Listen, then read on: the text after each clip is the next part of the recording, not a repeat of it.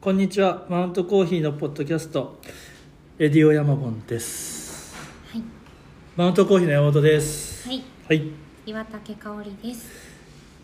いや久しぶりですね。本当にはい。びっくりしましたね、チェックしちゃいましたね。は最後いつやったっけ？11月でしたでしたね。11 月。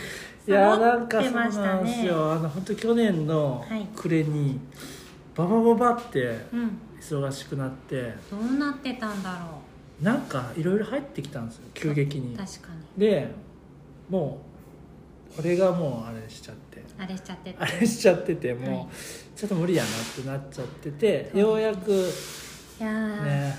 嬉しいですね。そう思うとだからこれをやってね、うん。ポッドキャストできるっていうのは、うんうん精神衛生上確かにそうかもね。健やかな証拠です。確かに確かに。あのちゃんと整ってきてるって感じですね。ちゃんと人と話できる。確かに。そうかも、よかった。ね、そんなこんなでもう53回って書いてますもんねこれ。そのはずです。ちょっともう。カウントもはい。すいません。増えたり減ったりしてたら。そうなんですってことでい。はい今回あの久しぶりにエチオピアに行った時の話ですね、はいは、はいいはいはいはい。ご無沙汰。です。これなんと1年前になるんですけどはい。いよいよ登場です。本当ね。いよいよ登場です。お待たせいたしました。お待たせしました。カリオモンズコーヒーの伊藤さんお願いします。はい、皆さんはじめまして、カリオモンズコーヒーの伊藤と申します。ありがとうございます。お願いします。お願いしますちゃんと皆さんっていうところがやっぱすごい。いや そこからですか？そこからすごい。いやなんか今スねね。ね、今こう話聞いてて、うん。こんなに精神衛生上良くない時期が 年末年始あったんだなと思って聞いてました。なかったですか？ね年末とか大丈夫でした？年末は逆にそのイベントが減るんで、そっか僕はあそうか。そう帰って長崎にいる時期なんですよ。え大体春と秋がイベントが多くて、ー、確かにな。なんで俺年末あんなバタバタしたんだなん何をしていたんでしょうか？もう早く年明けてくれって思ったんですよねってことでね、はい。年末の話も盛り上がっちゃうんですけど。カリオモンズコーヒはい。あのー今回伊藤さんに自己紹介してもらおうかなと思ってーえー、新しい。ずるいな今言ったんですけどうん思ったん不意ちょっとカリオモンズコーヒーのこと。紹介簡単でいいんで、はい、あの、まあ、みんな知ってると思うんですけど、はい。まあ中には知らない人いると思うんでうん、全く知らない人をめがけてはい。ちょっと自己紹介してもらってもいいですか？その交互の交互界隈の人はい。あの近所のあのおばちゃんにめがけて。わかりました。はい。お願いします。はい、えー、2009年に、えー、カリオモンズコーヒー長崎で、えー創業しました。あ当時僕23歳でまだあのスペシャルティーコーヒーとかっていうのがあの全然こう一般的ではないいわゆる、まあ黎明期だったのかなと思います。確かに。とはいえなんか僕が別にスペシャルティーコーヒーを持ってきたわけとかではなくて、うんうん。まあ、当時からやってる先輩たちっていうのがたくさんいたので、うなんかその人たちの背中を追っかけてんうん。うんうん2009年に創業したような感じですね。へやっぱりそのスペシャルティーコーヒーをやる上で産地に行くのは欠かせないなと思ってたのでえうん。2011年から、えー、と中米の生産国をいくつか訪問を始めてうんうんでもその同じ2011年からずっとこう直接買い付けをするっていうのに切り替えてうんうん。やってます。今年で15年目ですうんいやすごいですうん。こんな感じで大丈夫ですか？はい。エチオピアに行ったのはでも山さんと行った去年が最初です。ね。はいうん。初めてでした。初めてですよね。初めましてだったわけですね。そうですそこでも、うんうんそうそう。初めましても初めましてもね。そうですそうです。なんかお話は聞いてたんです。うん。そうそうあのね。存在は？お互い存在は知ってました、はい知ってたし感じてたんですけど。そうなんですよ。感じてたんだ。あの油壁のね。そうですそうです。サジさんがだサジさんから聞きましたね。聞いてくれてるはずよこれ。サジさん。はい。ありがとう。そうだ。サジさんから、サジさんからね。はい、教えてもらって。くしくも明日油壁です。あ。あさってか。あさってです。いいですできます。いいラインができてますね。ねそうだそうだ。そうなんです。なんかちょっとそういう意味ではこういう情報でお互い感じつつうん。の対面のどうどうでしたか？伊藤さん山本さん会ってみて。最しかも旅先で。あのー 成田空港で集合したんですよね、で僕割とこう後の方に行ったのでみんながこう集合してるところにこう行ったんですけど、うん。うんうん。割と僕はこう知ってるメンバーも多くて、い。なんか久しぶりやらうん。お疲れやらってなってる時に、うん。こうん。の人が山本さんなんだ ちょっとなんかはい。オーラが出てて、えそれっぽいそれっぽいオーラが出てて。あなんかめっちゃ恥ずかしいですー、ね。そんな技があるんですよですか多分あの一人で。うん。だから集合時間早く行ってみんな知らん人に会うの嫌なんでうん。あんま早く行かないっていう技作ってました。ブラブラするみたいな。多分僕がそれより遅かった。いや伊藤さんやばかったよね。サンダルできとったの本物感ですサンダルでサンダル行き着とった？はい、毎年サンダルで行きます。でそうそう産地行く時サンダルっていう？うん。本物や。な飛行機の中がきつくて靴や旅慣れてるね。旅慣れてる。でもちゃんとさんあの畑行く時はちゃんとあれだったよね。なんとまあトレッキングシューズを持ってきて そうですよ。いやいやそのでも現地の人はさ、はい。サンダルじゃないですか。サンダルですね。もしくは裸足とか。そうなんよあそこが本物はすごいのはい。えなんで？って聞いたら、うん。過去に怪我した経験が。あ。あそうなんです。今でもね後残ってる残ってるね。はい。そっか。サンダルで産地行って怪我しちゃったんですか？いやあのーその時さすがにサンダルではなかったんですけど、うん。今みたいなシューズ履いてる履く前に行ってた時ですね。ですね。2012年ぐらいだったと思うんですけど。スニーカー履いててめっちゃ踏んづけたって言ってたよね。そうしかもあのカットバッグっていう。それもねカットバッグじゃないな。普通にこう剪定をしたうんうんうん。コーヒーの枝？木の枝を、うん。まあそのもう置いなんだろう持って帰らないんですよね、うん。地面にもほったらかしにするんですああはいはい。枝が落ちとったってことだよそうですそうです、うん。うん結構こう鋭利な言っとった。あの向こうでこうマチエテっていううん。ナタでパサあパサと着ていくあはいはいんですけど、えすごい尖ってて、うん。でそれを気づかずにうん。なんかこう踏み込んだ時にうん。それが足首に刺さったんです、ー、痛い。しかも足首。はい、で危ない。その時はよくわからんかったけど、なんかホテルに戻ってみたら結構これ怪我してるやんってなって、深く。つ続けたんですかでもその次の日も、はい。うん、包帯とか巻いたんですか？何もしなかったですね。どこどこでですか？それはエルサルバドルです。エルサルバトルで。本当あのすっごい優しい味のコーヒーを作る家畑があるんですへよえそこに行った時にこんなことを、すっげえ思い出やね。なんでそれがあってでこう せめて足首まで。あそうか。ただのシュシューズではなくトレッキングシューズね。ちゃんと足首まであれやし守れるやつ意外だった。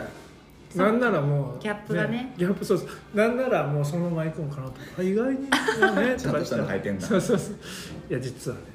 しかもちゃんとそういうストーリー持ってるっていう。素晴らしい。いやそうですそうです。そうなんですよ。いやもうすごくない？ちょっと話しただけでそうですね。出てくる話おもろいやすぎるやこれはろもう今日欲張りたいですね。そうなんですよ。だからそうそうそう長崎のお店なんだけれども、うん今日は広島のマウントで収録してますから。あそうですそう訪ねてないんですね。そうなんですよ。今回決断でね。それはいつか行きたいですけどね、うんまあ、今年中に行くっていう、うん。でも僕がこっち来れたんですごい嬉しいです。いやーそうですよ。なんか写真ではちょこちょこ見てたんです。ああはいはいこのお店の。あ本当ですか、うん。ありがとうございます。だからなんかこうやっと来れた感というか、はああ嬉しいな、い、ね。ぎ逆もありますもんね。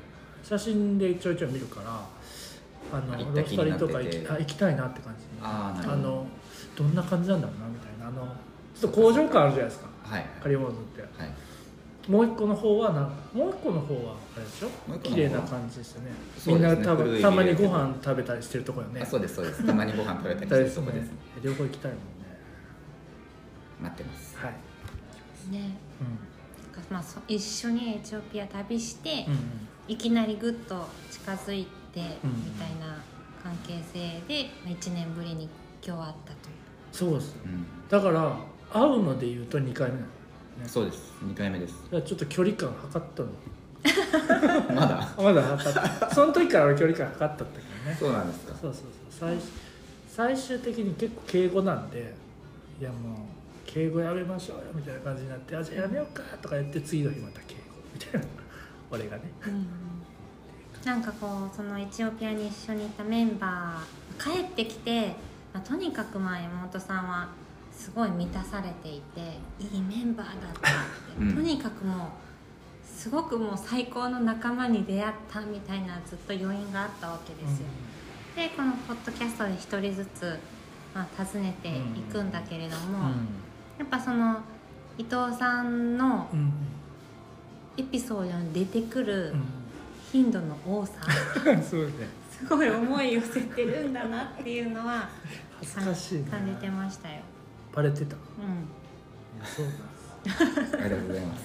だからねその年齢を超えてやっぱ確かにね。りこう今リスペクトしてる。そうよ。今聞いた38歳っていう。38になりました。なったばっかりです。だってえなっ20たばっかり？23でお店を持つんですすでに15年だから。大先輩っす俺ち俺だって45歳で10年やから。だから35 45歳、あそう35歳の時始めてだからその前に働いてたお店の時に俺カリオモンってその時一回聞いてたんですよね多う分、その人が長崎の人やからブリンコーヒーでなんかちらっと聞いたような気がしてて多分そのことだと思う。だからそんなのがこの前長崎こうやってできてたんよねみたいな話をされてたから、うん。ちょうど多分その時期だと思うんですよ、うん。そこは今18年とかのお店なんで、えじゃあ今年マウントコーヒーは10周年10ですか？周年なんです。よあら。この10周年イヤーです。おめでとうございます。ありがとうございます。すごい。めでたいんです。ちなみに何月ですか？5月。もうすぐじゃないですか？もうすぐですよ。もう目白押しですよでこのポッドキャストがうん。配信されるのいつですか、今いやもうすぐです。今何月 ?2 月。今2月。2月もう2中とか。月中には、じゃあこれ聞いた人がうん。準備する期間がちょっとある。んです、そうです5月に向けて。向けて期間。あるうんうんうんお金貯めとってもお金貯めてもらって。お祝い用の。そうですね。そうそういろいろ。半角10周年ですからね。10周年やからもういろいろ立て続くよ桁が増えるってもう。本当に確かに、ね、そうそうないんで。えどうだった？10周年。あのなんかやった？10周年はいやいや僕らは1周年から10周年まで毎年周年イベントやってたんですよ。ほうほうほ夏祭りみたいな、まあ、あうんの8月にオープンしたんで、ううん。でもなんかこう年々こう人が増えてきてく。るうんでも昼も夜もやるんですね。何が？あのイベントを。最初は夜の部だけやってたんですけど、うん。お客さんが多いから分散させようって言って昼の部夜の部に分けてやり始へめました、え。でももう真夏の炎天下の中昼も夜もうん。イベントやってたら熱中症になるんですよ全員。全員。はい。漏れなく。でもう10周年やった時に片付けをしながら、う明日開けるかどうかみたいな、んうん。あもうヘトヘトで、はい、でなんかそこでもみんなも多分ねその頭動いてないからう大喧嘩になって、うん。へえそれであの次の年からやめました。めちゃめちゃいい話やね。10回やったからいい。やりきったねって感じになったねでも今年は15年なんでああ確かに。久しぶりにやろうかみたいな話になってるんですけど。その時のメンバーみんないるんですか？ほとんどいます。えー、じゃあ覚えとんだみんなあの時のあれかみたいな。ねまあ、年々ねこう熱中症になるあれも増えてるじゃないですか。夏暑くななってきてるからね。長崎とか暑そうやもんね。長崎暑いです。暑いっすよね、はい。やっぱり。えー、なんかいい話やね。なんかそのね桁が増えるってあったけど、うん。いきなり聞いちゃうけど10年の壁みたいなのありましたか、うお店を営み続ける上で。なんかでもその壁というかうわやばいな仮物なくなっちゃうかもみたいなのなかったです。やっぱりその時その時でしんどいことっていうのはいろいろやっぱありましたけどなんだしんどいことっていうかあやべこれどうしようみたいな。例えばもうお金ないやとか、えなんか来年からの買い付けの手立てどうしようとか、うん。なんかえ人全然なんだやばいなとか、その時その時でいろいろありましたけど、うんちょいちょいあったんですね、途中やっぱありました。うん。え今までで一番やばかったのは今までで何一番やばかったのですか？あ。えー、っとなんかなえー、っとね、いやでもなんだかんだやっぱ人がうん。減った時期とかはめっちゃやばいなと思います。うん。人。うん。なんで減ったんですか？たまたま。その独立だったりとか。ちょうど重なるとか。うん、あとあのやっぱ長く働いてもらうなんか長く働くことがだけがいいことだったら僕は思わないんですけど、うん。うん。でもやっぱり長く一緒にやっていくためには、なんだろう技術持ってるか持ってないかっていうよりも、相性が合うかどうかとか、同じ方向見てるかとかなんかそういうマッチング要素みたいな方がいっぱいあるんですけどそれって絶対面接じゃ分かんないじゃないですか、だから僕らもあの最初の方は、もちろんアルバイトでこう雇用させてもらうんですけど、うん。半年とか1年とかうん。で区切るんです区切るっていうのはじゃあ一旦これでみたいな。半年契約みたいな感じ、とか1年とかで、うん。で一旦お疲れ様でした、うんうんっていう時期が必ずあるんですよね、えーでそれをそうなんや。あの更新するかどうかっていうのうん。はその時にお互い話し合って決めよへえー、え最初にもうそういう話をしといて、うはい。うん。なのであのやっぱりお互いちょっとあれあれっていうことがあったりとかする,、とその更新がないわけなんです。うん。へーそういうパターンもじゃあ過去にはあったんですね。ありました。それはもうこっちからの提案でそうなったこともあるしうんうん。逆にその向こう側からの提案でそうなったこともあるし、ううん。ん。お互いのためにじゃあ、うん。うん。いいでもやっぱそれがしばらく続くとうん結局その半年なり1年間っていうのは、その人のためにこう活動してきた1年間。それがまたゼロに一旦戻るんですよ。確かにね。全部教えたけどはい。また一回新しい人が入ってきてと、そうですね。でもなんか僕らはそのなんだろう。それがこういびつなままというか、うん。不自然なまま10年続けるよりはうん。最初の一歩をもう何回もやるっていう方が僕らはいいかなと思ってやってるんですけど。ええそれがたまたま重なるとうん。うん。やばい全然人が育ってない、ってなりますよね、はいでもそのスタイルはこう自らうん。こういうやり方にしようって決めたってことですよね。そうんそうです。なんか先が見れなくなっちゃうというかその人とうん。なんか今は確かに戦力でいいのかもしれないけど、うん。なんかその人の、うん。ね、将来にもつながらない気がするし、うん。うん。僕らとしてもいずれなんか嫌になってやめていくんだったら僕らとしても全然お客さんも困っちゃうし。うん。確かに僕らとしても全然こうあんまり。それそれ何年ぐらいの時に始めたんですか？じゃあ具体的な。どれぐらいかな？最初はそういうことやってなかったんですよね。うん最初普通にやっててちょっとなんか支障出ることがあってみたいな感うんなんか確かにその時間をかければ解決することもあるんですけじど、なんかそれでもやっぱ根本的なところで解決しないことの方が多いなっていうのがうん。なんかであったんですよね。それで、うん、ちょっと具体的にいつっていうのは覚えてないんです。けど、えー、すごい？つからか？うん。ねいいですね。自分で学んだってことですよね。ねなんか誰か。あそれはしんどいですね、いやしんどいですよね。その辺もね話したいっていうおっしゃってましたよねそうなんですよ。なんかでもお店のペースってもちろんその人のペースに合わせてお店のが成長していくっていうのもあるんですけど、うんなんかそれだけじゃないじゃないですかお店のが成長するタイミングとかペースって。もちろんその外からうん。求められて成長しないといけない時もあるし、うん。例えばこう何かのメディアで紹介してもらって、うん。お客さんがこうと増えるとうんか、例えば例えばこうお店を評価してもらって、うん。こっちにお店を出してほしいっていうオファーがあるとか,、うん。なんかそういう自分たちの人の成長じゃないタイミングでお店が成長するみたいなこともあるんですよありね。ありねますね。外的要素が外的ね。そうですね。なんかそれのためにやっぱり自分たちの成長度合いっていうのをしっかりこううん。確保しておかないといけないんでしょうけどそれがはいバランスが取れない時にたくさんのチャンスを逃しちゃうという。か、深く染みてますねこれで なんはかそういうタイミングでね一緒に一緒にこう成長していければいいなって思うんですよ。そのタイミング、あそれがあるんだったらこれは逆にチャンスだと。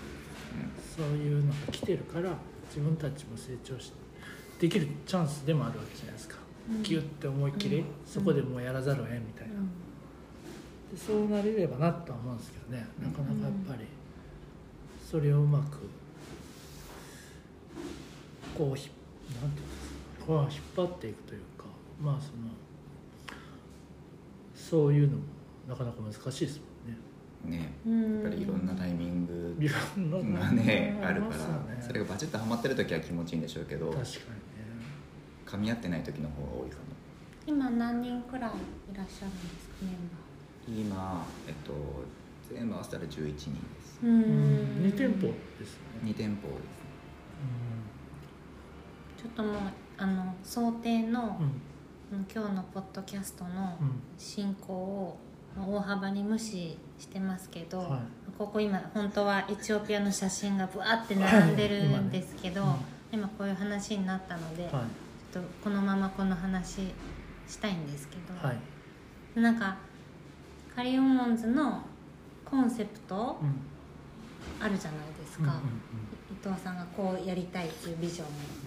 それをこう11人にどういうふうに共有してますか？例えば産地に行って農家さんと喋るのは伊藤さんじゃないですか。はい。でそれを帰ってきてどういうふうにみんなと共有したり？あのたくさんこう話とかこういう写真とかうん。あの報告会みたいなのとかうんやっぱしはするんですけど、やっぱ最終的にやっぱ現地に行かないと見えないとか分かんないこともたくさんあるのでそうですよね。なるべくやっぱりこう現地にあの行ってほしいあっていう感じですね。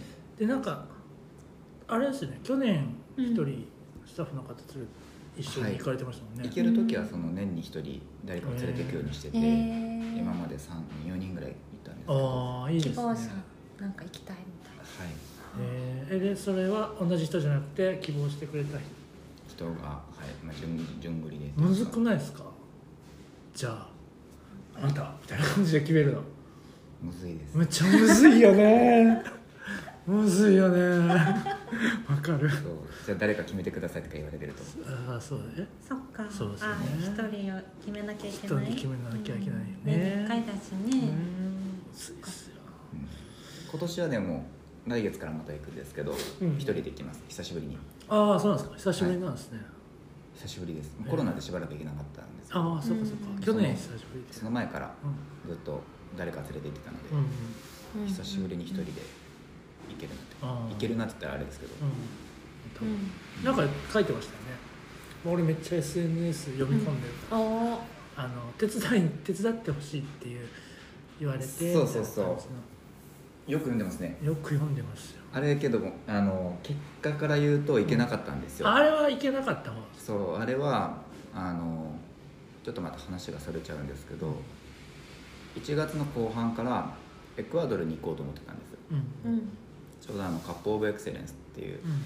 品評会があってでそれのあのジャッジのメンバーに選んでもらったのでその都合で行こうかなと思ってたんです、でそのついでにニカラグアにも寄って、うん。でちょうどニカラグア収穫やってるし、まあ彼がそうやってあの僕僕の友人のサミュエルっていうのがいるんですけど彼があの収穫人手がもう足りないしちょっと手伝ってくれないかみたいなうん連絡くれてたからう「ん。いいよ行くよ」って言ってたんですけど、うんそのエクアドルのカップ・オブ・エクセレンスがなんか今年の年明けに本当映画みたいな話なんですけどあのギャングのボスが脱獄したんですエクアドルで脱獄して、うん。要は自分たちのうん。グループに戻っちゃったんですようん。ほうほうほそしたらめちゃめちゃ治安が悪くなったんです。へええ各地で自動車とかが燃やされたりとか生放送中のテレビ局が襲撃されたりとか、えー。マジ？えどこだったっけ？エクアドル？エクアドルです。それで国全土に非常事態宣言が出てえー。夜間の外出禁止令とかが出ちゃったんですえそれってギャングがの治安が保ってたってことですか？そのボスを要は捉えておくことで、あまだ動きをまあ、その小康状態にしてたのがたのに。戻っちゃっては要はもうギャングからしたら女王蜂戻ってきたみたいな。感マジでみたいな感じなんですかそんな感じなんですか。それで60日間の非常事態宣言出てて今でも非常事態宣言中なんですけどそれでそのカップ・オブ・エクセレンスの品評会が要はあの現地開催はなくなったんです、ああそうなんや。はい。ちょうど先週あのアメリカのポートランドであの代理であったんですけどそれで結局その今回の中南米渡航がなくなったので、手伝いに行けなかっああ収穫の時期には間に合わなかった。た、はい、それで来月また改めて、うん。そういったわけで同じところに行くってはい、うん。なんかそんなの全然知らないですよね。エクアドルの情報なんか普通普段入ってこないじゃないですか、入ってこないですね、ね。ギャングとかねまあコーヒーの産地ってね、うん。まあ、治安良くないよねみたいな。うよく言われるけどそれこそエチオピアもねあんまり治安良くないですしね。そうそう、あエチオピアとかもね最近最近ちょっと良くなったかと思ってたらなんか事件があったですよねちょうど。そうどこだったっけ？無事かどそうですね。無事のエリアでしたっけ？そうそうなんか。どっか一箇所行けなかったんですよね。いなかったんですよ。でなんか急遽ね事務所に泊まるみたいな。そうそう。あのそうなんかゲリラみたいなのが多くて。あそうそうそうそうそうでなんかちょっと事件そこ行くのはその地域行くのよくないからって言って別のとこにってななりましたね。うん。行けるっていう人といや絶対やめとけっていう人がいたらしくって。現地側にも。大丈夫よとか言われて。ジャッたけどいやジがね絶対やめとけっていう。へそれやめようってえうんなりますあれはだってまあねあそこの双方でも何でも意見が逆のこと言うから。いやーそへれえ。めっちゃ面白かったよそれが。それってすごいねなかなか日本では見られないですよね。そのあからさまに意見が違ってでもそれって悪いことじゃないじゃないですか。そうですね。確かにね。意見が違うのは別に、それが普通なんでしょうね。そうですね。だからエチオピアのコーヒーに関しても、うん。やっぱりエチオピアはもうコーヒーに選ばれた地だから、うん。環境土壌的にもすごい恵まれてるから、うん。もうオールオッケーだっていう人もいれば、うんやっぱ自分は長いことエチオピアのコーヒーを見てきてるけど、あのここから先の未来本当にやばいことになると思うっていう人と、うんうん。やっぱ両方いて、ね。今回ちょうどその両方の人と話できて聞けたってことですね。作ってるコーヒーも見れてね。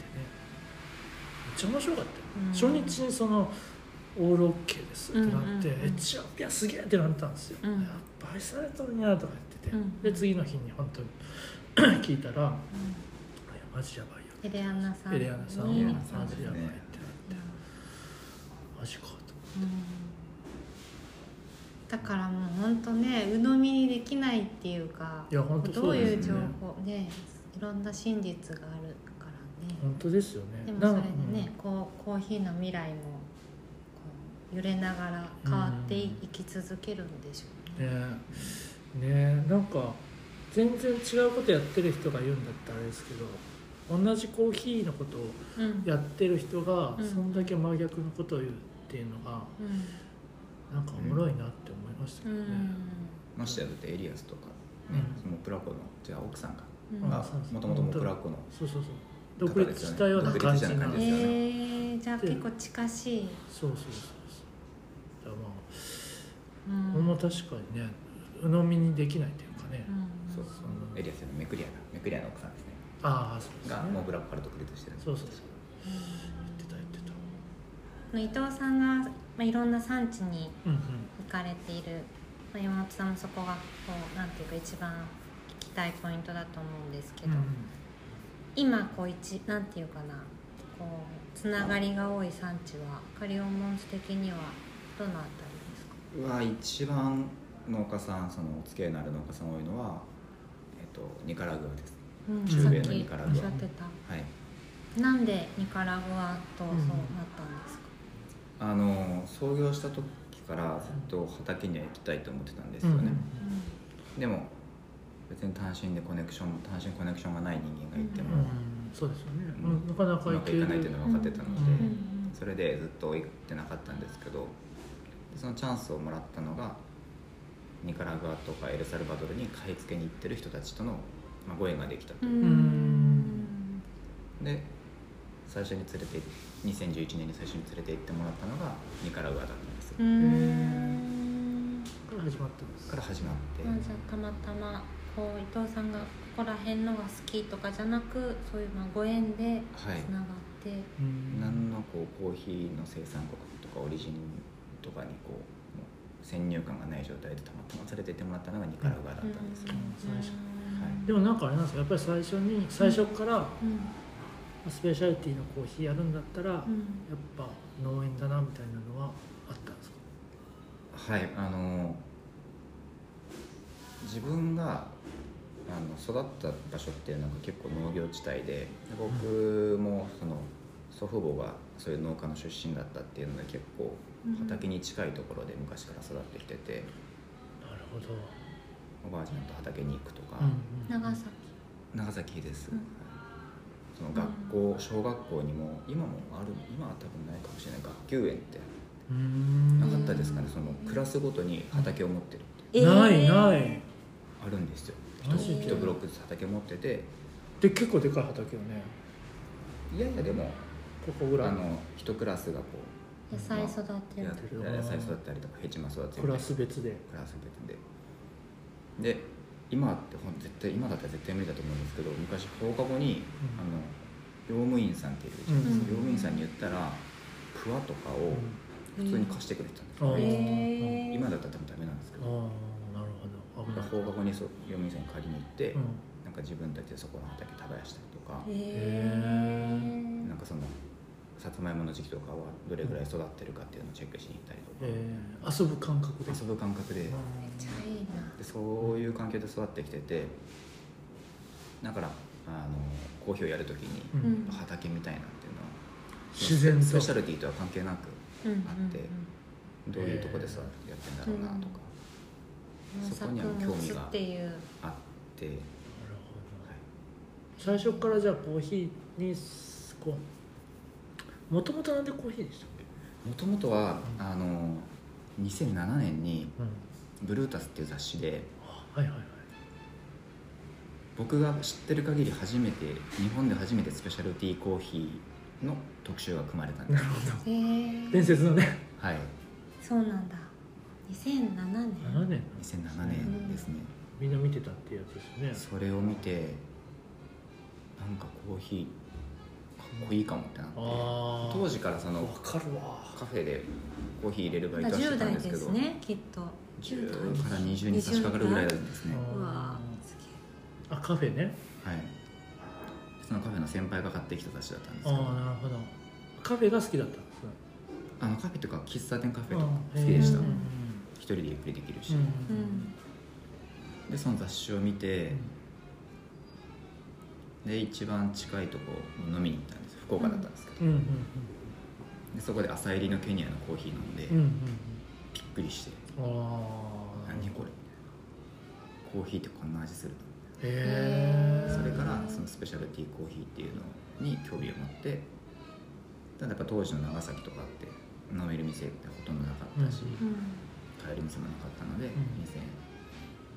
2009年かな、に自分でお店を立ち上げた。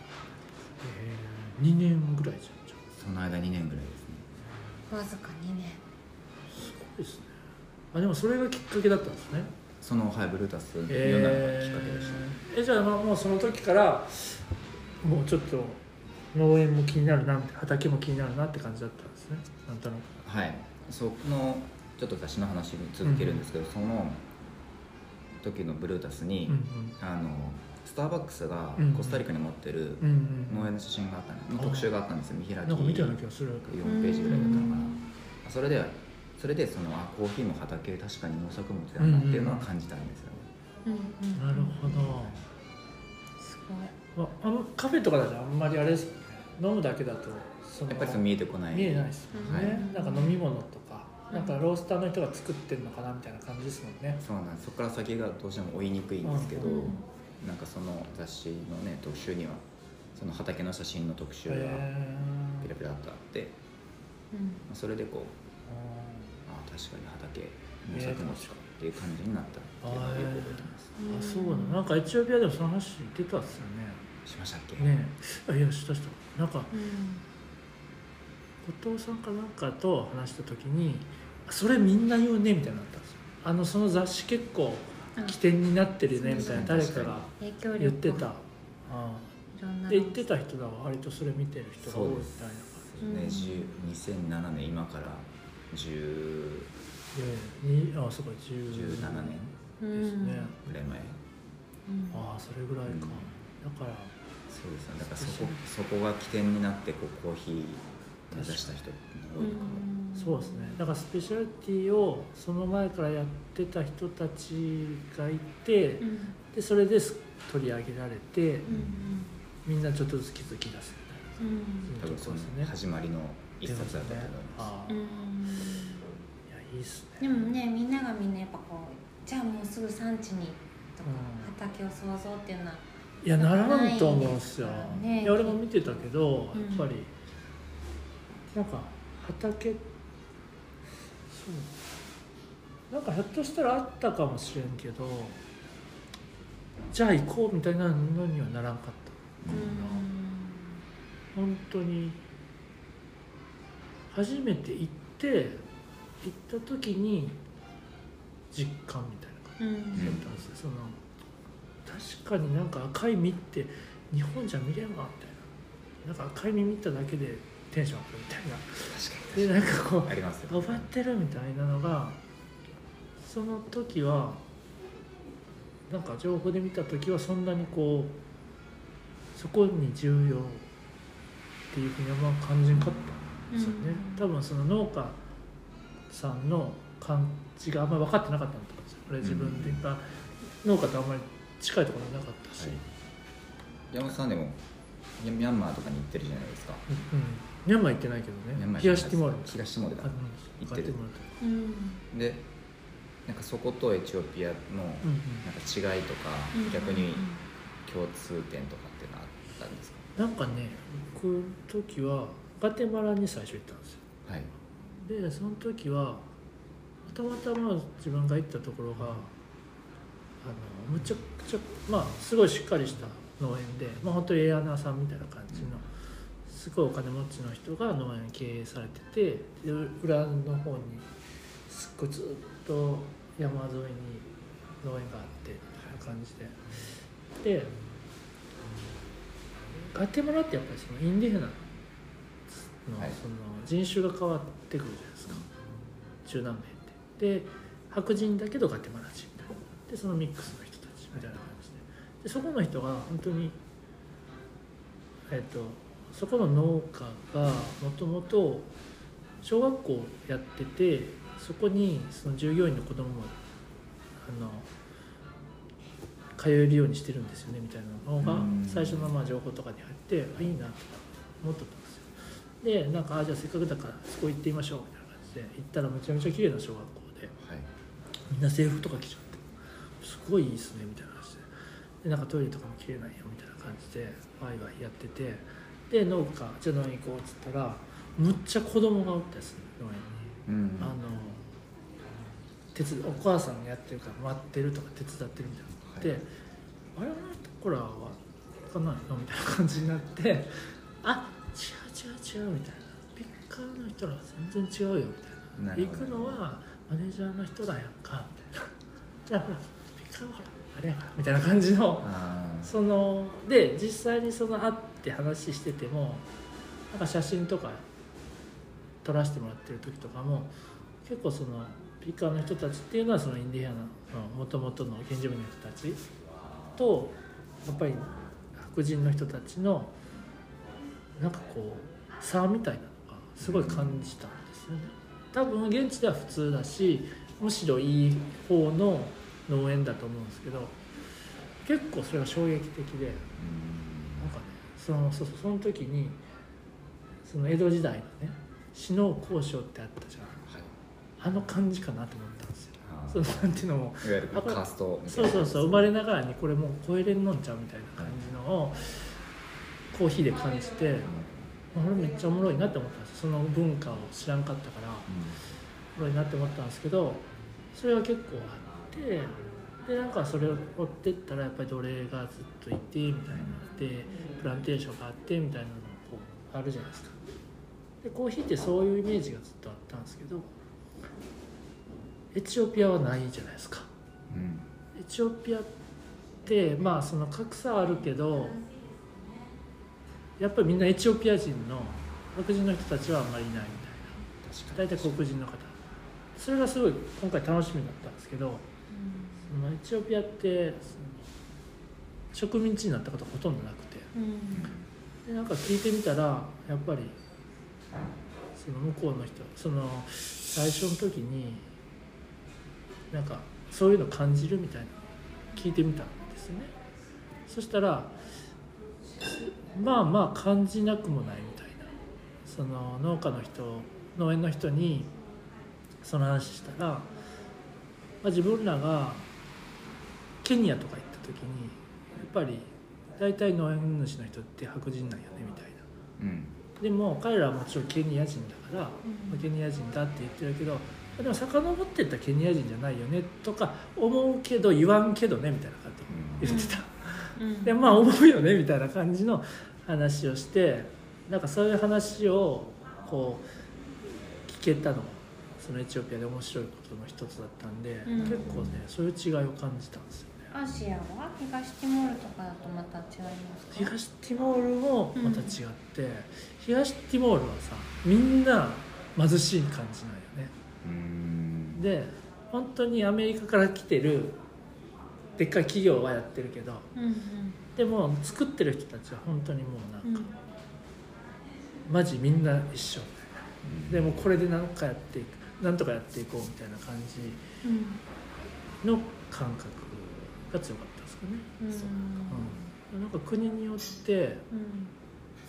割とそのそういう違いを感じるんですよね初めてニカラグアに行った時のことは覚えてますか、うん。一番もう多分その後かかたくさん行かれてると思うけど本当に最初に産地として。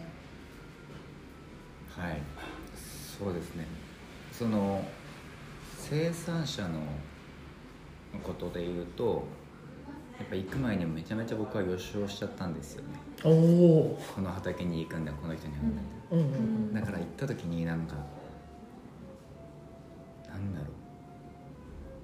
ちょっと有名な人に会った時の気分っていうかああ知ってこの本物やみたいな本当になんか動いてるや喋ってるやんみたいな。そういう感じになっちゃったっていうのと、あとはあの本当にやっぱ見るもの全てが初めてなので、うん。ものすごい数の写真を撮ったんです、うん。うん後から数えたら4000万のいいぐらいあったんですけど。うん。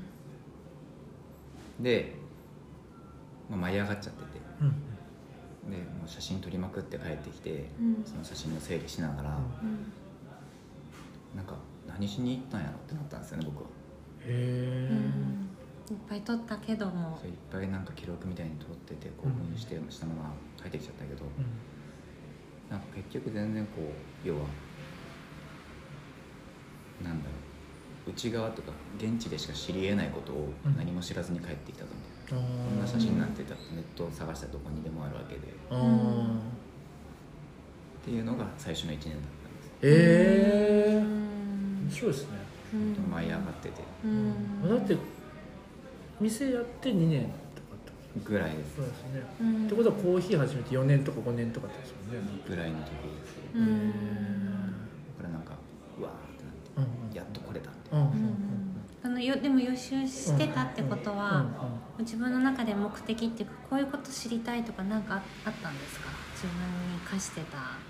いやとりあえず行きたいっていとりあえず行きたい行けるチャンスが手に入ったっていうので、うん。うん。しかも結構直前にそれが決まったんですよ。あああれだったら行くみたいな感じになった。そう連れて行ってもらったんですけど、うん。なんか電話かなんか連絡した時に「今年も行くんですよね」みたいなうん言ってて、それもしかしあのもしよかったら僕も連れてってもらえませんか?」って言ったら、うん。ちょっと考えさせてください」ってうん言って、でもグループのメンバーで話し合って、うん。で電話かかってきてうん「伊藤さんパスポート持ってますか?」今から取りに行きます そっから。なんそれでも急遽行ったような感じだったんうですよ、ん。だからもうなんかその間得れるものは全部よっていうことで、うんうん生産者の顔とか畑の名前とか。そういうのをなるほどよし。いいっぱい予習していったんですけど、行く前にきちんと。い、でも結局行ったら行ったでも写真しか撮ってない多分いろんなな話をしてたと思うんですよ。ああなるほど。それよりはなんか,、なんかピッカーが豆摘んでるだけで新鮮だから、わかる。いやそうなんですよね。ね。うんか。かかごいっぱいのチェリーとか、うん。赤いマジ赤いみたいな。うん。なんならもうコーヒーの木にうん。取り残したうん。真っ赤なチェリーが一粒残ってるだけで嬉しい、うん。いですよね、うんうん。実際見てないもんね。実際確かになんか写真とかで見てる気になってたんだけど、うん。やっぱり初めて見たら、うん。なんか興奮するよね。でもそのね1回目ならではのそのまあ要は反反省もあったってことですよね、うんそうですね。帰ってきてから。今振り返ったらその反省が大きかった、うん。へー。それが今につながってる。そっから毎年行かれてるんですか？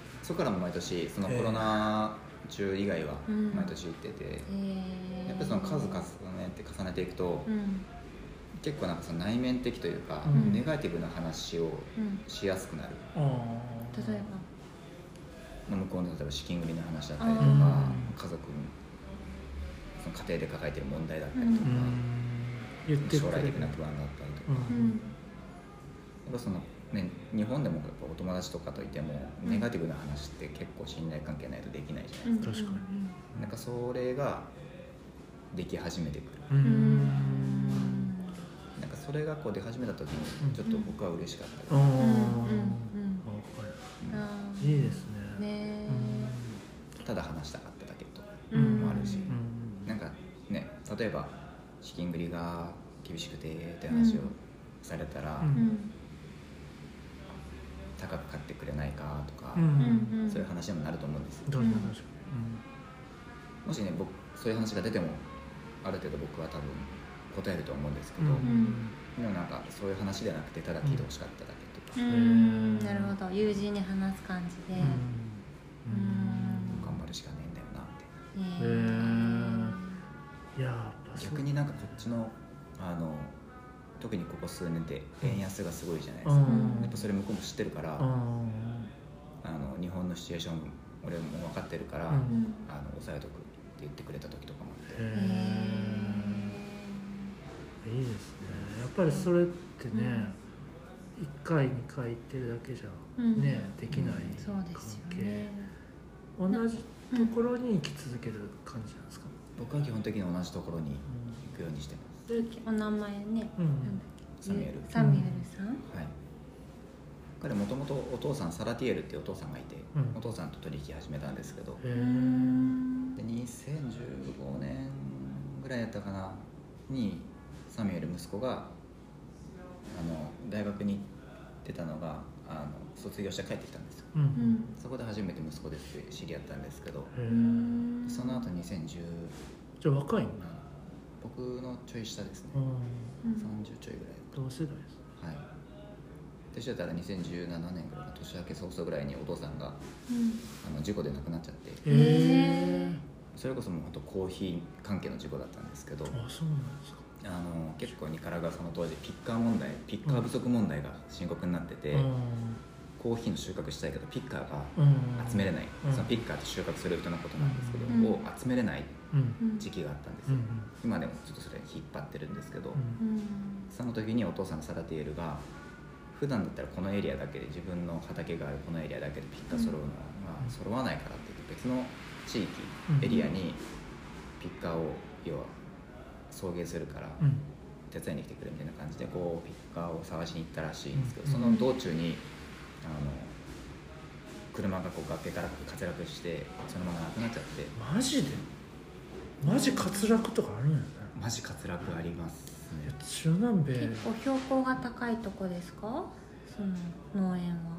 そうですね。その彼ら自身の畑はそんなに高高くはないというか比較的高くはないところなんですけど、ちょっと高いところのエリアにピックを探しに行ってその帰りです。すっげえ荒いって言うじゃないですか。う。ん運転が。あで本当もう切り出しただけみたいな。う崖を切り出して平面にしただけみたいな感じなんでこっちは崖でそれがあって急遽もうサミュエルが農園主としてやりだしたって感じーうーん。いやそれもねこう長い付き合いだからこそそういうこともひっくるめて伊藤さんは、うん。そうですよね。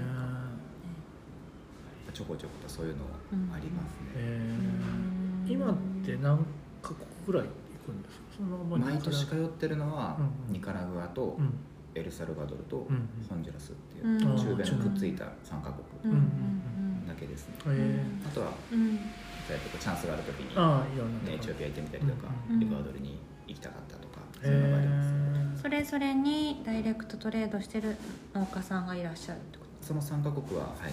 そうです。それ以外も取ってるのは取ってるってことですよね。それ以外もはい。行けないところのは商社さんから譲ってもらったりとかしてうます。ん農家さんとこう品質管理とか、うん。そういうこう味の話とかそ栽培の話とかも共有するんですか？一緒にうん。結構やっぱ栽培の話は向こうもしたがることが多いかうんも、ああ従うっていうのはどういう感じなんですか？なんかこれからこのエリアにこの品種植えてううん。ん苗床見てみたらこれをここに植えて、うん。うん。多分ここはこうここは結構こう比較的寒くて、うんうんであの日当たりも悪いから、うん。耐寒性のあるこの品種が合うと思うんだえー、3年後か4年後ぐらいから取れると思うから、うん。そしたら飲んでくれとうん。あー。なんか肥料の話とかで、あーうん。葉っぱがこうなってるから多分ここってこれが足りてないんだよなみたいなああなるほど。うんとか。へなんかそういう話をブツブツされたりとか。伊藤さんそういうのやられた時にはい。割と分かる方なんですか？あふーん なるほどねみたいなーアドバイスしたりするっていう感じでもないんですか？えそのなんか聞かれたら答えるんですけど、ん。僕は農家でも生産者じゃないのでうん。答える立場にないんですよね。あーってことですね。僕のスタンスとしては、うんどう思うって聞かれたらうん。答えますけど、うん。その品種っうんてその結局例えばブルボン系でしょ？うん。うん。だからその別にケニアなケニア以外で植えたら普通のブルボン戻っちゃうんじゃないの？とかうん。話はしますけど、そうですね。うん。でもなんか自分がこうアドバイスするっていうのは僕はちょっとおこがましくてできない、ああ。うん。ロースターとしてうん。こう言われ答えられることには答えるみたい答えれる、なですね。はい。そのなんかどうだそのカッピング去うん年飲んでみてどうだったとか、うん。そういうのではめちゃめちゃしっかり答えますけど、生産に関してはやっぱり彼ら生産者の方が圧倒的に知識も経験もあるんで、は答えないとか言わないようにしてうます、ん。そうですね。なんかなんかねこの前ネパールのネパールに行ってきたんですよ、はい。でその後にネパールであ日本でネパールのコーヒーを販売してるネパール人のさ何さアミットさん。アミットさんってあのあのイエティコーヒーっていうところがはい。東京にあって。でたまたまそのアミットさんがとネパールから帰ってきて1週間ぐらい後ぐらいにナステってきたんです。よえ行く前だじゃなかっいやいや帰ってから帰ってた。帰ってからです帰ってから。えエチオピアとネパールの間のタイミングじゃなかっいやネパール行ってネパール行く時にハーミットさんっていう人がおるわみたいななんかスタンダードでそれを読んでてはい。いやこの人にもちょっと話聞きたいねみたいな話をしてたら帰ってきてなんか尾道に遊びに行きたいみたいな。感じの、あまあ、もちろん初対面ですよ「ナマステ」みたいな「ナマステ」みたいな感じで日本人の方と来られてて「えー?」みたいな。で「いや俺ちょっとこの前行ってきて」みたいな話をして、うん。そうそう。でその後まああの取材というか話聞きに行ったことがあったんですけど、はい。めちゃくちゃ面白かったの。が 僕らって美味しいコーヒーをゲットしようと思ったら、まあ、俺の場合ですよ。どこの、まあ、どこの商社というかどこの人が美味しいコーヒー持ってんだろうなって探すじゃないですか。はいどこの農園が美味しいんだろうなみたいなその情報欲しいなみたいな感じじゃないですか。はい。でもそのアミットさんは、まあ、ロースターとして日本でやってます。でもっと美味しいコーヒーを出したいって思って思ったらあのそのネパール帰ってあそこの工程こう変えたらいいと思うんですよねみたいな感じなわけですよ。はいはい。作り手やから。むちゃくちゃおもろいなと思って。そんな人おらんじゃないですか。に。日本でコーヒーやってて。両方の視点持ってるそうそうそうそう。絶対に生成には携わるようにしてるらしいんで。すそうそうそう、必ず行くって言ってましたよね、むっちゃおもろいなと思って。でなんかいや伊藤さんとか毎回こう向こうにその行かれてる人とかっていや僕うちの僕の周りにはあんまりそういう人も少なくてで伊藤さんぐらいになるとやっぱそんな感覚とかあるんかなとこうお一緒に作ってる感覚。その、うん。自分は生産者とまではいかないけど、はい。やっぱり一緒にその生産者の人と作ってるみたいな感覚なのかなっていうちょっと話ししながら思ったんですけど、はい。そうですね。でもなんか一緒に作ってる感覚っていうのはすごくある。ありますそれはなんか自分たちのお店でも共有してることなんですけど、うん結局お客さんからじゃあコーヒーの生産者とそうじゃないところの線を引けってお客さんに,、うんお客さんに聞いたとしたら、うん。どこで引くと思うかうんって言ったら、あの僕らはおそらく農家さんで引くと思うんですよね、生産者みたいな、でもお客さんは多分その辺全く知らないうんコーヒーの生産者どこで引くかって多分僕らで引くんですよ。にいや確かに。僕らとせ自分たちの消費者の間で引くと思う、うん。それぐらいあのそのカテゴリー分けカテゴライズするのって多分どうでもいいことで、お客さんから見たら多分僕らも生産者の一人だって見えてるから、うん。だからなんか自分たちでそのこうボーダーを引いてカテゴライズするとかっていうのはやめようみたいな話をうん。よくしてますよ、むちゃくちゃしっかりしてるね。すごくいい分かりやすいしうん。ハッとしますよね。いや本当っすね。やっぱどっかで自分たちのうんうん。販売とかだと特にうん。あっち側として農家さん見ちゃいがちですもん見ちゃいがち。いやめちゃめちゃおもろいね担当してる場所が違うだけでコえーヒーーを作るうん。っていうのでは作ってる人。作ってる人っていうカテゴリーの中では一緒だなるほど。その中で僕らは焙煎っていうパートを担当してるだけうん。彼らは生産っていうパート本当を担当してるだだけであめっってみたいなちゃおもろいな。その感じなかったっすね。確かに。オファーする。みんなオファーする方ですうんもんね、そうですね。しかもそう見た時にってなったら、うん。またこう働き方っていうか意識変わりますよね。確かに。うんそうだとしたらって。で結構なんか僕やっぱ僕らもそのやっぱ魅力的な生産者ってたくさんいるわけなんですよ。うん。特にこの人が買いたいって。うん。えー。人人が好きでとか、うん。うんうんでなんか僕ら自身もあるしお客さんもそれって多うん。分いろんな作り手に感じることで、うん。だからお客さんの目の前に自分たちがもうどれだけ魅力的でいられるかっていうのが、多分自分たちの仕事の第一歩だって話を。それはもう全員して。すごくない？こすごい。めっちゃいいですれめっちゃいいっすねえコーヒー屋やっててそういう感覚にやっぱりなっていくってすごいっすね。まあわかんない。すごいかどうかわかんないけどいろいろありますね。めっちゃいいところでちょっと。1時間ですか。ちょっともうちょっとこれいいいですねいい話でしたね。いい話やね。いやいい話なんですよいやいやちょっと引き継ぐもうちょっと、ーはいはい。聞き足りないんでちょっともうちょっとお願いします。お願いしはいよろしくお願いしまます。